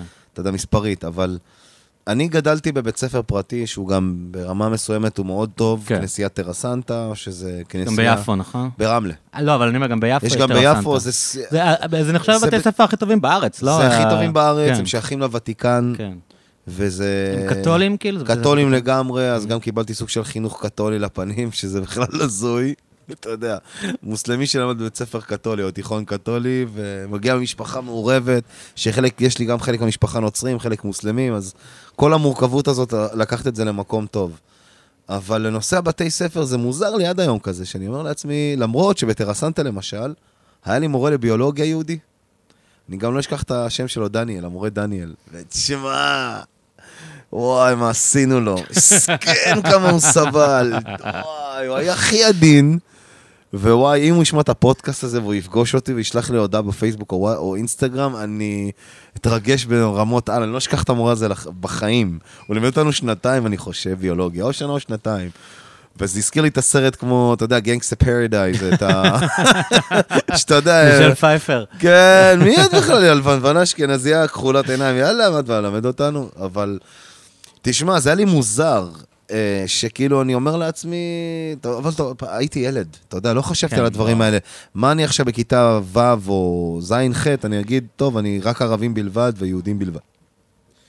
סליחה. למרות שיש גם בתי ספר יחסית, במרכאות מעורבים, ברמלה. יש לך בית ספר אה, או שתיים, אני לא טועה, שם איזה 30 אחוז ערבים, ולרוב זה יהודים. אבל בבית ספר ערבי, בטוח כמעט לא יהיה שם בחור יהודי, אולי מורה או מחנך או, או מורה לספורט. כן, אני מדבר תכלס גם היה לי מורה לספורט לא דודי, גם יש את דודי, אני לא אשכח אותו בחיים, אז כן היו לי. דודי גם החמוד. שאלת לדודי. כן, כן, שערת לדודי, זה פשוט מדהים. אז אני כאילו, אתה יודע, כאילו אני את העברית, שלי גם למדתי ברחוב, גיל חמש-שש, עוד לפני שהגעתי לבית ספר. אז כאילו אני תמיד, היה לי מוזר כזה, אבל אני לא יודע אם זה באמת היום, כמו שאוריה אמר מקודם, האם זה באמת החינוך שאנחנו רוצים לילדינו, האם זה באמת מערכת חינוך שהיא לשנות האלפיים, כאילו, בתי ספר לערבים בלבד וליהודים בלבד. זה, זה מוזר, זה לא? מוזר קצת, לי זה כאילו, אם מוזר זה יישוב גם. ערבי, בסדר, אבל זה שבערים מעורבות, זה... אני עכשיו, אני נמצא בחיפה, אני... אנשים חיפאים אומרים לי, דיברתי פה עם גלית חוגי, תסריטאית וקומיקאית. גדלתי בחיפה, אין לי חברה אחת בגילי, כאילו, ערבייה חיפאית. והיא גדלה שם, אתה יודע, עד, שזה, עד, עד אחרי הצבא, אני יודע, כאילו, זה... בתוך עיר שאתה רואה את האנשים ברחוב, הם איתך בכל מקום, הם איתך באוטובוס, אבל איכשהו כאילו... כן, זה, זה, אני חושב שזה, לצערי, אני לא חושב שזה משהו, שזה דבר טוב. אני לא, חושב ש... שלא, כן, אתה יודע, כן, זה נראה לי שלא. ברור מה מה כן. המרחק, מה שקרה בתקופה האחרונה, אבל... תשמע, עוד פעם, לי, אני, היה לי קל מאוד להתחבר לשפה העברית, וגם קל, קל מאוד גם לנהל דו-שיח. אה, לי אין, אין את הקושי, אין את המחסום שפה. ולצערי... יש לך חברים שלא מדברים עברית טוב, נגיד? מיעוט שבמיעוט, באמת מיעוט שבמיעוט. מיעוט שבמיעוט שלא מדברים עברית טוב. אולי עם מבטא, אולי זה, אבל לרוב, רוב הערבים יודעים עברית, אבל רוב הישראלים, היהודים לא יודעים ערבית. זה גם משהו שהוא צריך שינוי, זה גם משהו שאנחנו, אני ואוריה גם נעבוד על זה, גם בפרויקטים העתידיים שלנו, וגם בכלל עם אוריה, להתחיל, אני עכשיו דוחף לו הרבה ביטויים בערבית, מילים, אני גם מכניס לו כזה, לאט לאט, הוא לומד, אני אעזור לו, אני גם בתור חבר רוצה לעזור לו. אבל בבתי, בבית ספר שלנו ספציפית, אתה יודע, כאילו... אני למדתי בטרסנטה, שהוא בכלל כנסייה שהייתה בכלל בית ספר רק לבנים בלבד. ורק ב-1980 או 1970 החליטו לאסוף בנים-בנות, ורק בשנות האלפיים החליטו שיש בכלל גם, כיתה, באותה כיתה. שאתה מגיע גם בכלל עד י"ב, אתה מסיים תיכון שם גם. זה עד uh, כיתה ז'-ח', עד החטיבה נראה לי, ואז היית צריך לחפש בית ספר בחוץ. Uh, יש גם חבר'ה שלמדו איתי בכנסייה שבכיתה ח', למרות שיכלו לסיים תיכון, החליטו ללכת לבתי ספר ישראלים. ככה החליטו לצאת, היו כמה בודדים. ואני לא יודע מאיפה זה נובע, באמת, אני בטוח שיש פה גם יד... אה, לא, אני חושב שהייתה מדיניות יש פה- מכוונת להפריד. אני יש בטוח פה כאילו, הפרדה, אבל זה נראה בטוח, לי לא- משהו שאולי היה יותר נכון בשנות ה-50 וה-60, אולי. ולאף אחד לא היה ביצים לשבור את זה, גם היום שכאילו אתה יודע, אפילו הליכוד מדברים על דו-קיום, ועכשיו יריב לוין מציע שכולם ילמדו ערבית, אתה יודע, כל מיני הזויות כאלה. כולם מדברים, אתה יודע, ביבי, כולם מדברים, הליכוד משוויץ כמה הם עשו בשביל הערבים. אבל את העניין הזה, כאילו, אם אתם באמת רוצים דו-קיום, אני, חושב שזה חייב לעבור דרך זה, כאילו, אם אנשים ילמדו עם ביחד, נכון. אז דיברנו, התחלנו את השיחה באיזה הבדל זה באמת בלהכיר, אתה סיפרת על המסע שלך, אוריה, כאילו, על- לשבת עם אנשים. אם- אם אתה תהיה עם אנשים בכיתה, הבעיות האלה כאילו יכולות, לא יודע אם להיפטר מעצמן, אבל... תשמע, יש ניסיונות, יש את נווה שלום, שאומר לזכותו, כן, בסדר, אבל נווה שלום קיים, אז תמיד היה קיים נווה שלום, אתה יודע, יש, יש מין איזה- ניסיונות, יש ניסיונות כן. שאני מוצא חן בעיניי, אני גם shout עכשיו לשאנן סטריט, ששם את הילדים שלו בבית ספר, שהילדים שלו מדברים איתי ערבית. אתה יודע, זה מגניב אותי, זה מגניב אותי. כן. ואני מדבר עם שאנן, אני גם לפעמים מראה את ההודעות לאוריה, בערבית, אני תראה איך הם מתקדמים בערבית. הוא יודע טוב? השאנן, שאפו, שאפו לשאנן. אוריה, חכה, אוריה עוד יגיע אליו, חכה, חכה, שאנן, אנחנו בדרך. אז כאילו, אה, תשמע, זה חימם לי את הלב לראות את הילדים שלו, מדברים ערבית שוטפת, לא בכאילו, וגם בחיפה יש את זה ברור יותר מרמלה לוד. יש יותר דוברי ערבית בחיפה, למשל, בצפון, מאשר למשל ברמלה לוד. למרות בקרב היהודים אתה מתכוון. כן, וברמלה למשל, למרות שבשוק רמלה למשל, יש כמה יהודים שם עיראקים במיוחד, או מרוקאים שהערבית שלהם היא חבל על. הזמן. אני מנהל איתם שיחה רק בערבית גם, בכוונה. בבסטה אני בא, אני אומר לו, אה, והיה היה על זה כתבה גם לא מזמן בחדשות, שאמורים על השפה, מחסום השפה. ואני מאוד מקווה שהעתיד יהיה אחר, בקטע הזה של... זה בסדר לדבר ערבית, וזה בסדר לדבר עברית, זה בסדר לשלב את שתי השפות, וזה גם מגניב, וזה הולך להיות פרש, לדבר כאילו שפה כן. של האחר, והכל סבבה, ו... אני חושב אתה שזה יודע, זה כשאתה גם- ישנה יותר מכל דבר אחר. בדיוק. ש- ליהודים עדיין יש את הקטע שהם יושבים באוטובוס, שומעים ערבים, מדברים בערבית, לא מבינים את השפה, וזה יוצר איזשהו, אתה יודע. כאילו, ברגע שאתה תבין את השפה, כל נכון. הדברים מתפרקים לך, אני גם, אתה יודע. זה יוצר. כזה לפעמים ריחוק אני מסוים. באמת לא מצליח להבין את העניין שלו, לימדו אותנו בבית ספר, כאילו, ערבית, אני לא מצליח להבין זה. יותר מזה לדעתי. לימדים אותך צרפתית, מה אתה תעשה עם צרפתית, כאילו? לא לא לך מצליח לנתניה. להבין, אני כאילו... לך לנתניה וזהו. הקונספט של לא ללמוד ערבית זה באמת חלק מהמדיניות הפרדה המאוד מובהקת. כן. בטח השתי מערכות חינוך השונות, וזה זה- זה טירוף, זה מיושן, זה הזוי, זה גם לא יעיל מבחינת משאבים. אבל אני אגיד לך יותר מזה, חינוך ציוני, קצין קרבי, stand with us, פעם ראשונה שאני לומד על הנכבה זה מהבחור הזה. עכשיו, אתה מבין, מבחינתי נכבה זה מושג שמשקף עד לא מזמן את השקר הפלסטיני. את, ה, את הנרטיב השקרי. וכשאני שומע על, על אבו ניג'ם, על המשפחה ש, ש, שהלכה ברגל מאשדוד, מ- שהיה, מה שהיום אש- אשדוד, והיו צריכים חלק להחליט אם הם הולכים לרמלה וחלק אם הולכים לעזה, ומאז 73 שנה לא רואים אחד את השני. חמולה משפחתית גדולה שכאילו מדברים אחד עם השני בפייסבוק פעם ב. כשאני לומד על הדבר הזה, פתאום נפתחת לי התודעה ואני מבין שכאילו הדיבור על יום עצמאות, זה, זה, זה בכלל לא נכבה, זה יום עצמאות, זה כמו להסתכל על אותו מספר ואחד אומר זה שש, זה תשע, כשמסתכלים משני כיוונים שונים. אנחנו מפגרים. אנחנו מפגרים, אנחנו פוחדים מדבר שאין לפחד ממנו. ככל שנמהר להכיר בדבר הזה ולהגיד, וואלה, אנחנו מצטערים על הנזק המטורף שנגרם לכם, זה באמת כואב הלב, אתם... לא כל מי שברח ונדפק והוגלה והוא פליט, הוא אשם במצב שלו. נכון, אנחנו גם לא רק האשמים. יש צבאות מסביבנו שתקפו אותנו. יש יהודים שכשסיפרו להם, זאת אומרת, רוב היהודים שסיפרו להם על הקמת המדינה היהודית, חגגו ברחובות. סוף סוף יש לנו ריבונות, סוף סוף יש משהו שיש לנו לגיטימציה להקים צבא ולהגן על עצמנו. אבל זה שנעשה באותו זמן שאנחנו קיבלנו לגיטימציה, גם עוול לעם אחר שהיה פה. זה עובדה שהוא היה פה, אנחנו לא מטילים בזה ספק בכלל, זה ביזיון. וככל שנמהר ללמוד ולהכיר את הדבר הזה, ולא לפחד ממנו, ובכללי, לא לפחד, לא להיות מונעים מהטראומות המטורפות שאנחנו סוחבים על הגב של האומה שלנו, אתה יודע, השואה והמלחמות והפיגועים, דיברנו על זה מקודם, ככל שנמהר לא לפחד ולהכיר בדבר הזה, גם הם יראו שיש פרטנר, וגם אנחנו נבין שכאילו אנחנו חזקים ושאנחנו יכולים להיות פה ביחד. אז לדעתי זה מעבר לשפה, זה גם הנרטיבים. אני מסכים איתך מאוד, ואני חושב שזה מעניין, כי זה, רציתי לשאול אותך מקודם, שדיברת על התקופה שהיית ב-Stand with us, ושכאילו היה לך מין... אמ, ניסית להביא, להביא את זה בכיו, בזווית אחרת, כאילו.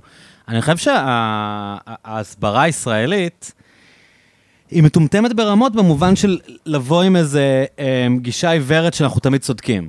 כי ברגע שאתה, שאתה בא, עכשיו, לא יודע מה, אתה נוסע לאוניברסיטה בארצות הברית, ואתה לא מכיר בכלל בסבל הפלסטיני, או אתה לא מכיר בדברים הלא בסדר שישראל עושה, ורק יש לך תשובה לאיך אנחנו 100% צודקים בהכל, אז גם לא מאמינים לך.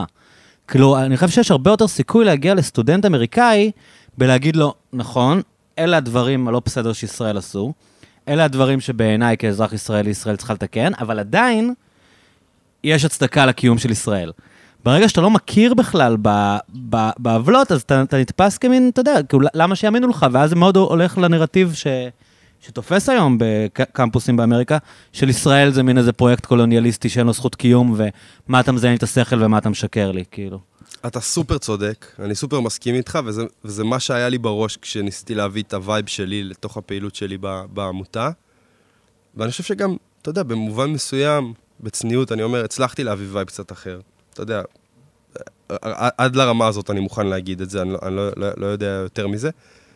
אני חושב שהמנטליות הזאת של אה, ישראל תמיד צודקת ו- ויש לה לגיטימציה להתנהג כמו שהיא מתנהגת, נובעת מהעובדה שהעולם, ש- שכאילו, אתה יודע, הבני אדם הם טיפוסים uh, מורכבים, אני לא רוצה להגיד טיפשים, אבל, אבל בסוף אנחנו, אנחנו רוב הזמן עסוקים בלשרוד. אין לנו את היכולת להכיל את כל המורכבות ואת האמת שיש בעולם. אז כשאתה עומד מול אנשים שצועקים אנטישמיות, ושצועקים שאתה צריך להיות מושמד, אתה צריך לתת קונטרה מספיק אגרסיבית כדי שיהיה לך את, ה, את, את הרוח הגבית. ו, ולחשוב שבני אדם יכולים לשאת את המורכבות של, אנחנו מצד אחד יש לנו לגיטימציה ואנחנו מדינה סבבה, אבל גם אנחנו לאורך שנים אולי לא בסדר, אולי עושים עוול, אולי המדיניות שלנו היא מדיניות גזענית ומפלה, זה משהו שלרוב בני האדם, בטח בצד השני של העולם, שלא מכירים אותנו ולא חיו את המורכבות של הקונפליקט אף פעם, הם לא מסוגלים לשאת. אז כאילו, פתאום העצלנות, אני- רק אסיים, כן. העצלנות של ההסברה באה לידי ביטוי. בזה שהיא אומרת, כאילו, בוא נפשט את זה. לפעמים אתה שומע, לפעמים אתה שומע את, אה, את ביבי, או כל מיני כאילו רטוריקנים מדברים, כן. ואתה אומר, מי אוכל את החרא הזה? כן, איך? שמבחינתם, מבחינתם להיות טוב בהסברה, זה כאילו לצחצח את הטיעון שלך עוד יותר, ולדבר אנגלית מאוד טוב, אבל אחי, אף אחד לא מאמין לך כבר, איבדת אותם. במיוחד היום, אם אתה נגיד מדבר על ה... אתה יודע, על השמאל האמריקאי שמתחיל להיות אה, אנטי-ישראלי, יש לנו עכשיו את בן אנד ג'ריס, הנושא החם. אה, הם, הם, האמריקאים האלה, הם יודעים להכיר בעוולות של הברית. הם יודעים להגיד, אה, אמריקה אה, פשעה נגד אינדיאנים, אמריקה אה, פשעה נגד שחורים, אמריקה פשעה בווייטנאם, ועדיין הם חושבים שלאמריקה יש זכות קיום. וכשאתה בא בתור, אז אני חושב שכן יש להם יכולת להכיל את המורכבות של להגיד, בהיסטוריה של ישראל יש חלקים אפלים, כמו שהיום הקנדים היום מכירים ב, ב, בהיסטוריה הבעייתית שלהם עם, אה, עם אינדיאנים, כמו שאתה יודע, באמריקה כולם מדברים על העבדות, אבל, אבל זה לא מגיע ל, לאמריקה אין זכות קיום. וברגע שישראל, סליחה, אני, בטח, בטח. ברגע שישראל, אנחנו בסדר בהכל, אז, אז זה נורא טבעי שהבן אדם שמקשיב יגיד, טוב, אז דיינו, כאילו, מה אתם מזיינים את השכל, כאילו, אתם חבורת שקרנים. לגמרי, לגמרי. שני דברים שאני רוצה להגיד שלדעתי הם משמעותיים. אחד, זה שהתהליך הזה שאתה מדבר עליו, ש, ש, ש, ש, של, ה, של, ה, של ה, כאילו, הבנת המורכבות והפרוגרסיביים שמכירים בעוולות שנגיד ארה"ב עשו מול האינדיאנים, זה תהליך שהוא מאוד מואץ בשנים האחרונות, עם הסושיאל מידיאז, עם התקדמות הטכנולוגיה, עם כל הקונספט של אנשים שאין להם קריירה כלכלית, יש להם קריירה של Human Rights Activists וכל מיני אנשים שכאילו, אתה יודע, מתעסקים ב... ב- social justice warriors. בדיוק, מתעסקים בלתקן את העולם, כאילו הכל אצלם הוא מושלם ובסדר, אז אני חושב שזה משהו שהעולם עוד לא הסתגל, כאילו, עולם ההסברה המיושן והמאפן עוד לא הסתגל למורכבות שצצה מתוך הם הפרוגרסיביות חושבים על זה רק והטכנולוגיה. במונחים של אני אבוא לדיבייט באיזה אוניברסיטה באמריקה ואתווכח עם איזה ערבי, הם לא חושבים שאנשים כבר יש להם הרבה יותר נגישות למידע ו... ההסברה לא עומדת בקצב של ההתפתחות האנושית, סבבה? זה דבר אחד. דבר שני, ואני מקווה שתקבל את זה שאני אומר את זה, אני חושב שנעשה, שיש איזושהי טעות מהותית כשאתה אומר, הם ככה. כאילו, אתה אומר, הפרוגרסיבים הם, בסוף האנשים שאתה מכיר, ואני מכיר, וסמך מכיר, ואנשים שאנחנו מסתובבים איתם, זה מיעוט שבמיעוט, זה, זה, זה, זה, זה שבב קטן מהאוכלוסייה. יש המוני הילביליז שלא רואים את המורכבות הזאת. ברור. כמו שגם אצלנו בתוך המדינה, יש המון אנשים שלא רואים את המורכבות שאתה מדבר עליה, ואתה יודע למה? לא כי הם אנשים פחות טובים מאיתנו. כי היה להם חיים קצת יותר קשים, כי הם היו יותר עסוקים בלשרוד, וכי, וכי המורכבות שהמוח שלהם מסוגל להכיל כשהם עסוקים בלפרנס ולדאוג למשפחות שלהם, זה להגיד, הלו, אל תסבך אותי, אני חייב כן. פשוט. ערבים רע, יהודים טוב. לגמרי. שחרר אותי. וככל שאנחנו נמהר להבין את הדבר הזה, ונהיה פחות שיפוטיים, לא ממקום מתנשא, אלא פשוט ממקום מבין והוליסטי.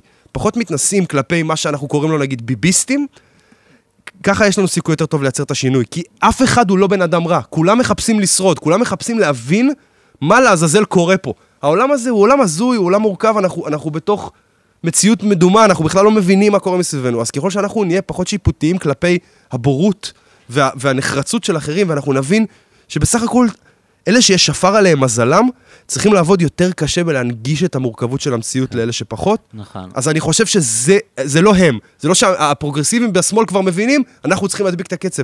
זה נורא נורא נורא לא, סקלטי. אני מסכים איתך, יש פה עניין ספציפי, אני לא- לא רוצה רק לחפור על הנושא הזה כל הזמן, אבל יש עניין ספציפי של, אה, של היהודים באמריקה.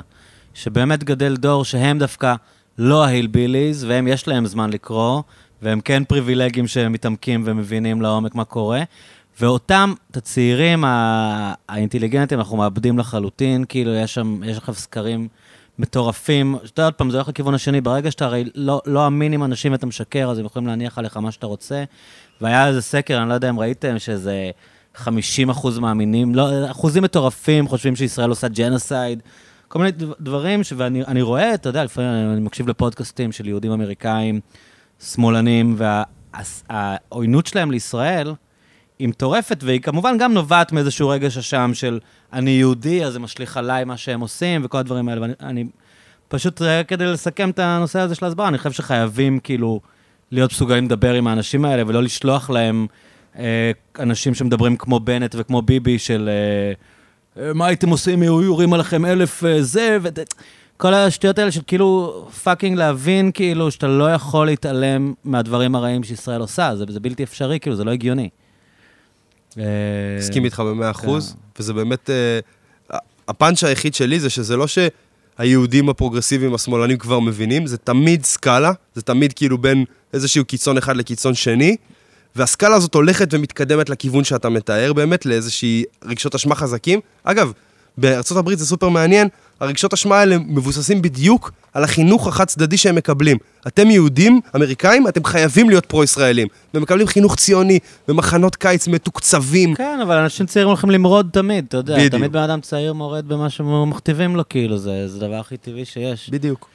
תגיד, אה, סאז, הד- הדור, כאילו, של נגיד החברים שלך, אנשים שגדלת איתם, אתה מרגיש שהם אה, יותר פוליטיים או פחות פוליטיים? היה מין, מין vibe כזה ב... עוד פעם, דיברנו על התקשורת, כאילו, ואיך הם, אה, נגיד, לא רוצים לדבר דוגרי, על, על למה הדבר... אז כאילו, הם נורא אהבו את ה... את השיח הזה של, אה, רוב הצעירים הערבים רק רוצים להשתלב, לא, לא מעניין אותם כבר הנרטיב הפלסטיני, הם, הם, רוצים שיעזבו אותם בשקט ושייתנו להם ללמוד ולעבוד ולהשתלב בחברה הישראלית. מצד שני, פתאום ראינו במחאות, כאילו, הא- האותנטיות שיצאו בלוד ובמקומות האלה, שפתאום אנשים כן מדברים על הנכבה. כאילו, ליהודים היה נורא נוח לחשוב שהסיפור הזה נגמר. אני יכול להגיד לך... כן. אה, לא, סליחה, תשלים את השאלה. כן, זו. הייתה השאלה, אין לי טוב. אני יכול להגיד לך שאני בתקופה האחרונה, בחודשיים האחרונים, מופתע מכמות, גם מפאת שהקליפ יצא, שהרבה הרבה אנשים, כי יש לי סוד לספר, לאוריה אין אינסטגרם, לי יש. זה מקבל המון הודעות, אה, המון הודעות. המון הודעות, כן. גם בחורות יפות. לא, המון הודעות שאנשים שלא ציפיתי, אנשים שהיו א-פוליטיים, כמו שאתה אומר, בוא נשתלב, יהיה בסדר וזה, ואז קיבלו כאפה של המציאות, כאפה על הפנים, תתעוררו חברים, שפתאום אתה קולט שפתאום הם רוצים שכן יקשיבו להם, שהם כן רוצים לא להשתלב בכל מחיר. אני לא אשתלב בקטע שאני אמחק את הזהות שלי, את ההיסטוריה שלי, אגיד הכל בסדר. לא, הכל לא בסדר. אנחנו רוצים שיהיה בסדר. את זה אני רואה.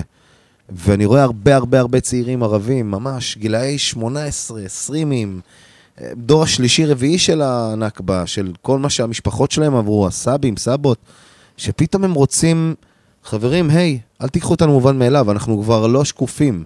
אנחנו רוצים, לי, אנחנו רוצים להתקיים פה, אנחנו רוצים להתקיים בכבוד, אנחנו כן רוצים להקים משפחות, בסוף הלילה לשבת עם האישה הילדים, סתם לשבת עם חברים על פלייסטיישן, לעשן ג'וינט, או סתם לשתות בירה, או כן לחיות את החיים שלנו, אבל לא בתור ש... כאילו לא רוצים להישמע אה, נוח לאוזן הישראלית כדי שאתה תרגיש טוב. כן. וזה גם מה שבואו נדבר דוגרי בא לשנות. אני להם, חבר'ה, פפ פפ פפ. רוצים בטח, כולם רוצים שלום, כולם רוצים אהבה, כולם רוצים לחיות. כולם רוצים, תשמע, זה הרגשה אוניברסלית אנושית של כל בן אדם בעולם, במיוחד בארץ הזאת. שהרבה צעירים, אני מדבר איתך על אנשים שהם אה, משפיענים באינסטגרם, עם מאות ועשרות אלפי אה, עוקבים, ואפילו מיליוני עוקבים, שפתאום הם הקדוש את כל כולם, חבר'ה, אנחנו פה.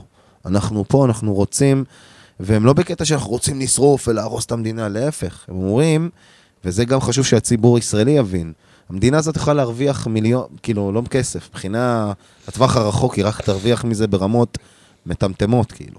שאתה, אם תבין, שאתה תכיל את ה... שהפלסטיניות שלי, כמו שאומרים, או ההיסטוריה שלי, לא תאיים עליך. אז תהיה חלק מה... כמו שאומרים, מהנוף, חלק מכל מה שקורה פה. זה בסדר, זה... אתה יודע, קל לך להתחבר לטופק וביגי, hustling in the hood, getting shot at, כן. I'm a black guy, I'm a black woman, whatever, וכולם כזה, כן, כן, השחורים סובלים בארצות הברית. אבל פה כשאנחנו מתחילים להגיד להם, חבר'ה, גם אנחנו סובלים פה. מה שטופק אומר, גם אני אומר. לא שאני משווה את עצמי לטופק, הלוואי שאני אגיע ל-10% מה שהוא עשה, אבל פתאום אנשים כאילו, אתה יודע, צעירים ערבים שרוצים שינוי, רוצים חיים אחרים. אומרים שאני אני לא רוצה שהילד שלי יסבול כמו שאני סבלתי, או אני כבר לא רוצה לשתוק יותר, אני לא רוצה להתבייש, כי גם בבושה יש בזה משהו שהוא הורס את החברה. ו... וגם, זה גם איכשהו משפיע גם על החברה הערבית בישראל, אתה רואה את זה גם האלימות לצערי, שבחמש, עשר שנים האחרונות, לצערי, הערבים, הפלסטינים בישראל, אזרחי מדינת ישראל, הם נבחרו בשנתיים האחרונות מקום ראשון באלימות וברציחות בכל מזרח התיכון, ואפילו אנחנו ברמות של הפאבלות בברזיל.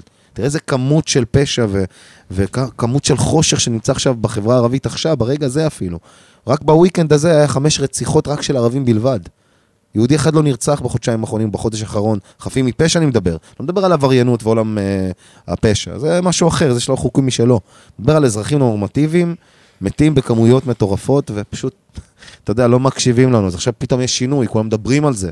כולם רוצים להגיד, אה, כן, אה, אני רוצה להיות שווה בין שווה, אני כבר לא מתבייש. אני לא אהיה הערבי המחמד שלך יותר, כדי שאתה תרגיש טוב עם זה. כי לטווח הרחוק זה רק יהרוס את המדינה ויהרוס את המרקם יחסים בינינו.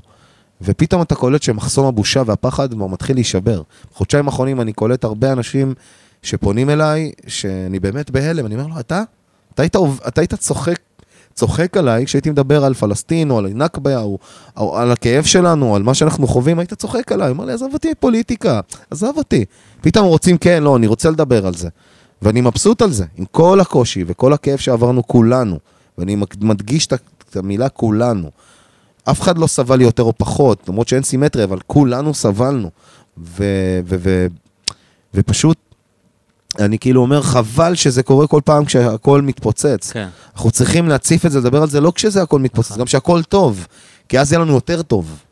והרבה הרבה הרבה עכשיו יש תנועה מטורפת של חבר'ה צעירים, פלסטינים, אזרחי מדינת ישראל, שאומרים, המדינה קיימת, אנחנו קיבלנו את זה ואין מה לעשות, זה קיים. ובשביל מה לעשות, זה קיבלנו את זה, הכל בסדר. אבל מה איתנו? אנחנו קיימים פה? דרעי שנים הוציא שנים על שנים, שקופים או שקופים? איזה שקופים, אחי? הלוואי עלינו את התקציבים של ש"ס ומה שש"ס עשתה ומקבל. הלוואי עלינו. אנחנו השקופים, אנחנו לא שומעים אותנו. חבר'ה ערבים צעירים, אתה יודע, כאילו...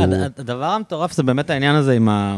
עם הפשיעה וה... והאלימות, שכאילו עדיין אתה רואה בתקשורת ש...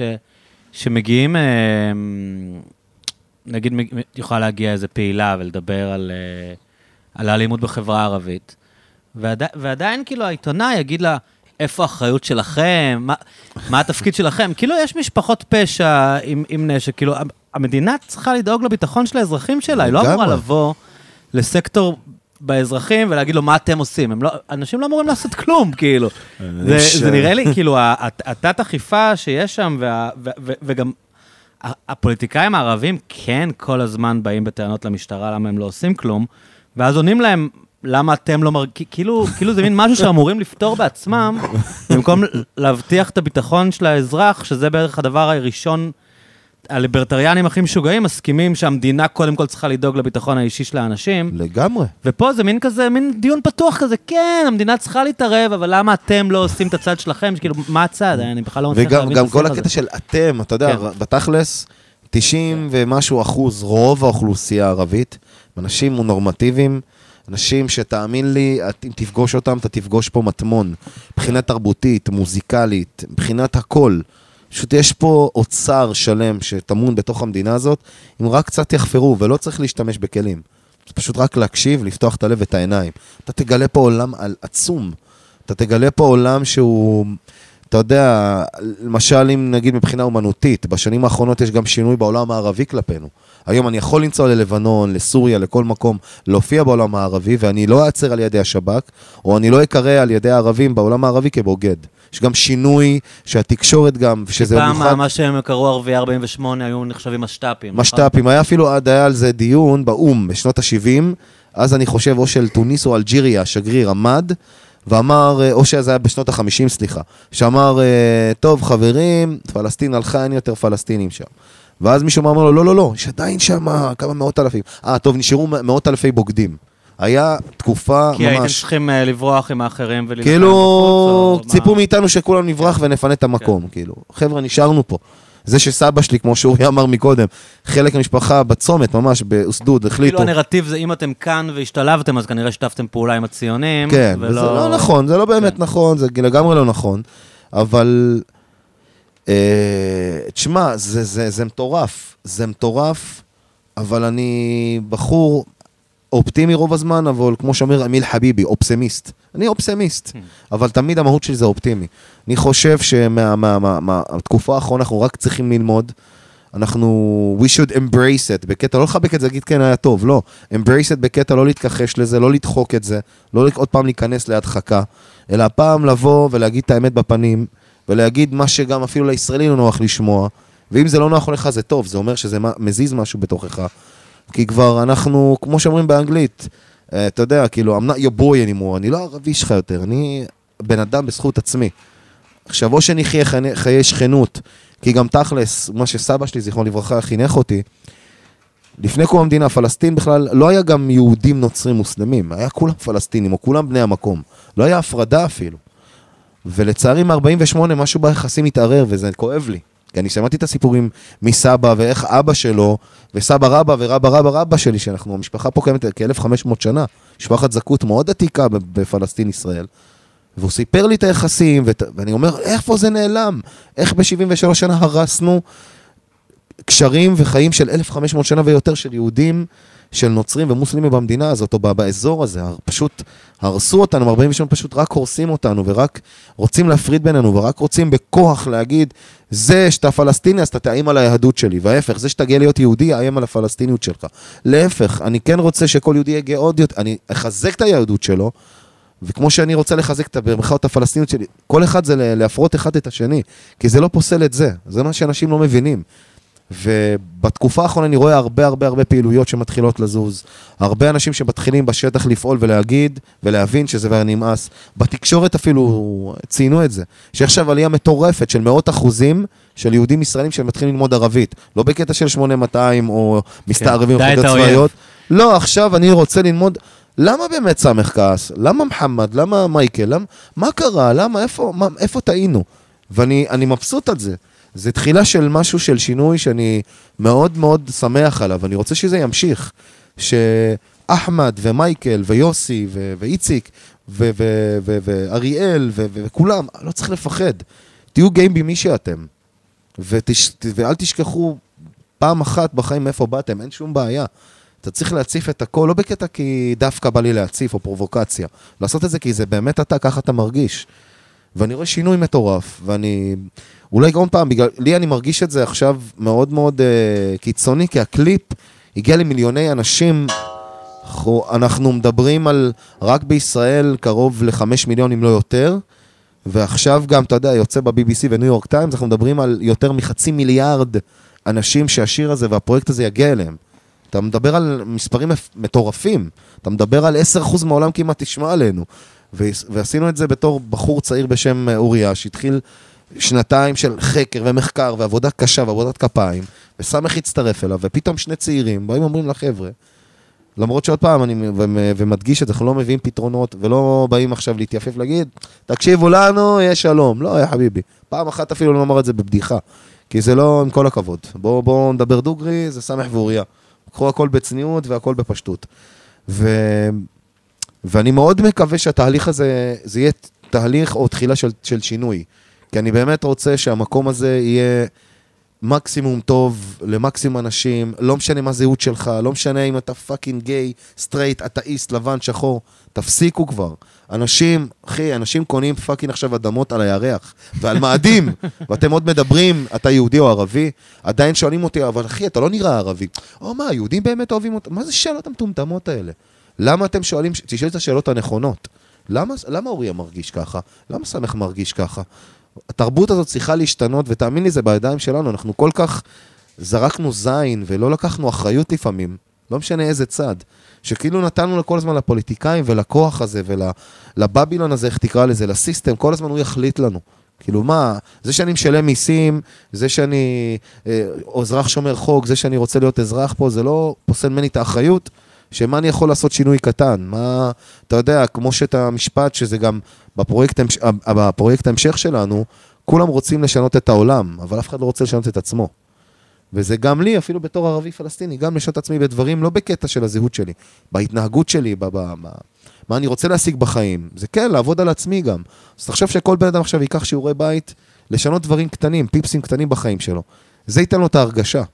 אז אני מאוד מאוד מקווה שהתנועה הזאת תמשיך ותגדל ותגדל, ואנשים צעירים במיוחד, כי העתיד הוא שלנו. אריאל, לא עתיד של, לא של ביבי, לא של בנט, אפילו לא של טיבי ולא של איימן, זה אנחנו.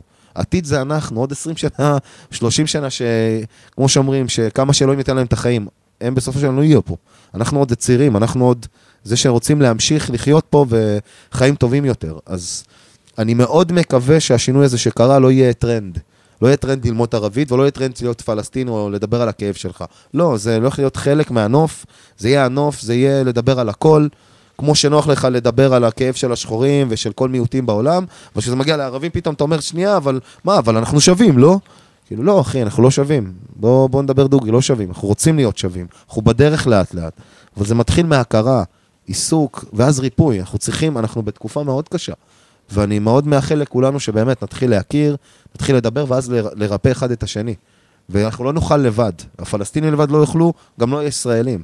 ועד שזה ייפול להם, לצערי, הם צריכים עוד כמה שנים. אבל זה תהליך, וזה מרתון. כמו שאורי אומר, אנחנו במרתון. בואו נתחיל את המרתון. תתחילו לצעוד עכשיו, עוד מעט נרוץ. אז אני מקווה שזה ימשיך. זה יפי. Uh, תשמעו, היה לי ממש מעניין ומענג לדבר איתכם. Uh, אולי תספרו טיפה למי שרוצה להיכנס לעניינים, אני יודע שאתם עושים עכשיו מדי פעם uh, מפגשים, יש את הקבוצה בפייסבוק, uh, הולך להיות פרויקט המשך. תספרו טיפה ממי שרוצה להיכנס לעניינים ולשמור על קשר עם, ה, עם הדבר המיוחד הזה שאתם עושים. תפאדל אבו בועז. תסלם.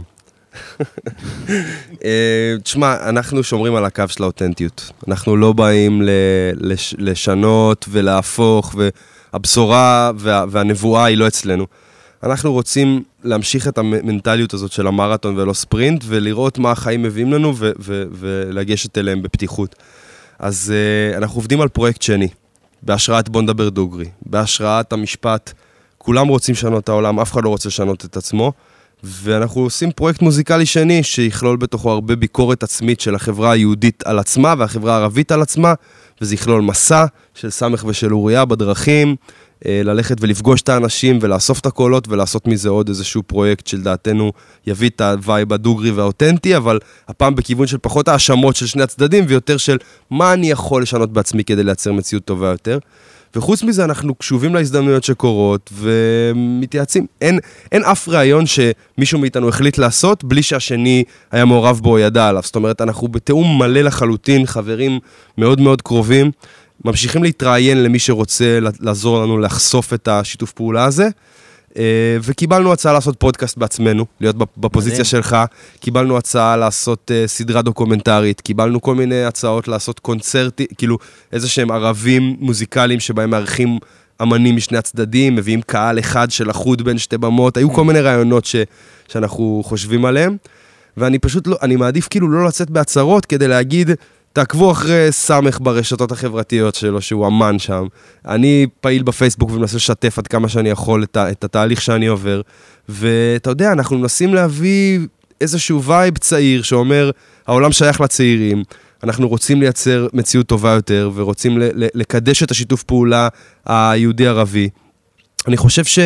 חשוב מאוד, מעבר ללמוד את השפה, ללמוד את הנכבה ולהיחשף אחד לשני כמה שיותר, שגם השיתוף פעולה, הפיוז'ן, הישראלי-פלסטיני יהיה פיוז'ן מגניב. שהמיינסטרים יבין שלהיות יהודי עם מאפיינים ערביים, להיות פלסטיני עם מאפיינים ישראלים, זה דבר מגניב, זה, זה, זה איזושהי איכות, זה, זה, זה, זה השבחה. ללמוד אחד מהשני ולשלב אחד עם השני. אז כאילו מבחינתי, כל מי שמעניין אותו הדבר הזה, ש- ש- שיעקוב, שיתמוך, שיביע את הדעה, אנחנו פתוחים גם לביקורת. אני כאילו מאוד עונה לאנשים שפונים אליי. תוך כדי עכשיו הפודקאסט שלנו, אני מסתכל בפלאפון כדי להבין שנייה מה, מה פספסתי, וקיבלתי הודעה הרגע מערבי ממזרח ירושלים, שרושם לי באנגלית, ראיתי את הפרויקט שלך ושל סמך, אוהב אתכם, אתם מדהימים, תמשיכו. הרגע, הרגע קיבלתי את זה, אני יכול להראות לכם את זה איך שיגמר. אז כאילו אני בא להגיד שאנחנו פשוט ממשיכים בדרך שלנו, אחי, אני לא יכול לתאר את זה יותר פשוט מזה, אה, ואנחנו מקווים להמשיך לגעת באנשים ולהעביר את המסר, וטווח רחוק. סמך, אתה רוצה גם לתת איזה קידום למוזיקה שלך? אנחנו כבר כאן, אנשים מקשיבים, לא כולם מכירים.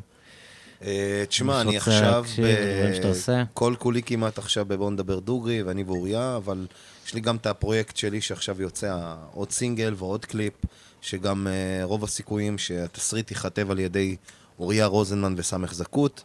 אנחנו עובדים עכשיו על תסריט חזק, ואני מתכנן, אתה יודע, מתכנן אה, במקביל גם את הפרויקט שלי ושל אוריה, גם את ה baby שלי, את הקריירה שלי כמובן, כי זה מפרה את אחד את השני.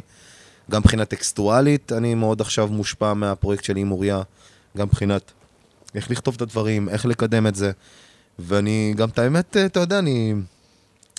כבר לא כמו פעם שאני אומר, עכשיו זה הסינגל הזה, יעשה אותי מפורסם, נכניס את המיליון דולר, תוציא את הסינגל, ואז תחכה, כמו שאוריה אמר מקודם, מה שיהיה, מה שאני אקבל, מה שה-opportunities, ההזדמנות שיבואו, בכיף. אני כבר לא שם, לא, אם זה הסינגל הזה לא יצליח, אני פורש מהקריירה. אם זה יצליח, זהו, אני עולה על הגל. אחי, כל עוד, קודם כל, כשאתה קם בבוקר וחי, זה לא, זה לא בונוס, זה לא מובן מאליו, תגיד תודה. כל, כל דבר נוסף זה באמת בונוס. אז uh, יש לי כמה סינגלים בקנה. אה, יש גם סרט דוקומנטרי שאני קצת מנוע מלדבר עליו, אבל שייצא בארצות הברית. אה, ואני לא יכול אפילו לספר יותר מדי פרטים בגלל חוזה סודיות, אבל זה יכול להיות, זה הולך להיות הפתעה מאוד גדולה. בואו נגיד ככה... תבוא אחרי זה עוד פעם כשנעשה את הסרט. אה, נגיד ככה, I plead the fifth. איזה כיף. אה, אני רק רוצה להגיד לכם שכל דבר שאתם רוצים לעשות, אם אתם מחפשים לוקיישן, אני מאוד אשמח לארח כאן, אם אה, מחפשים מקום להופעות, או לערבים, או להרצאות, או whatever. ושוב, תודה, תעקבו אחרי הדברים המדהימים שהם עושים. אה, היה לי מדהים. תודה, ביי, להתראות. תודה. ממש תודה.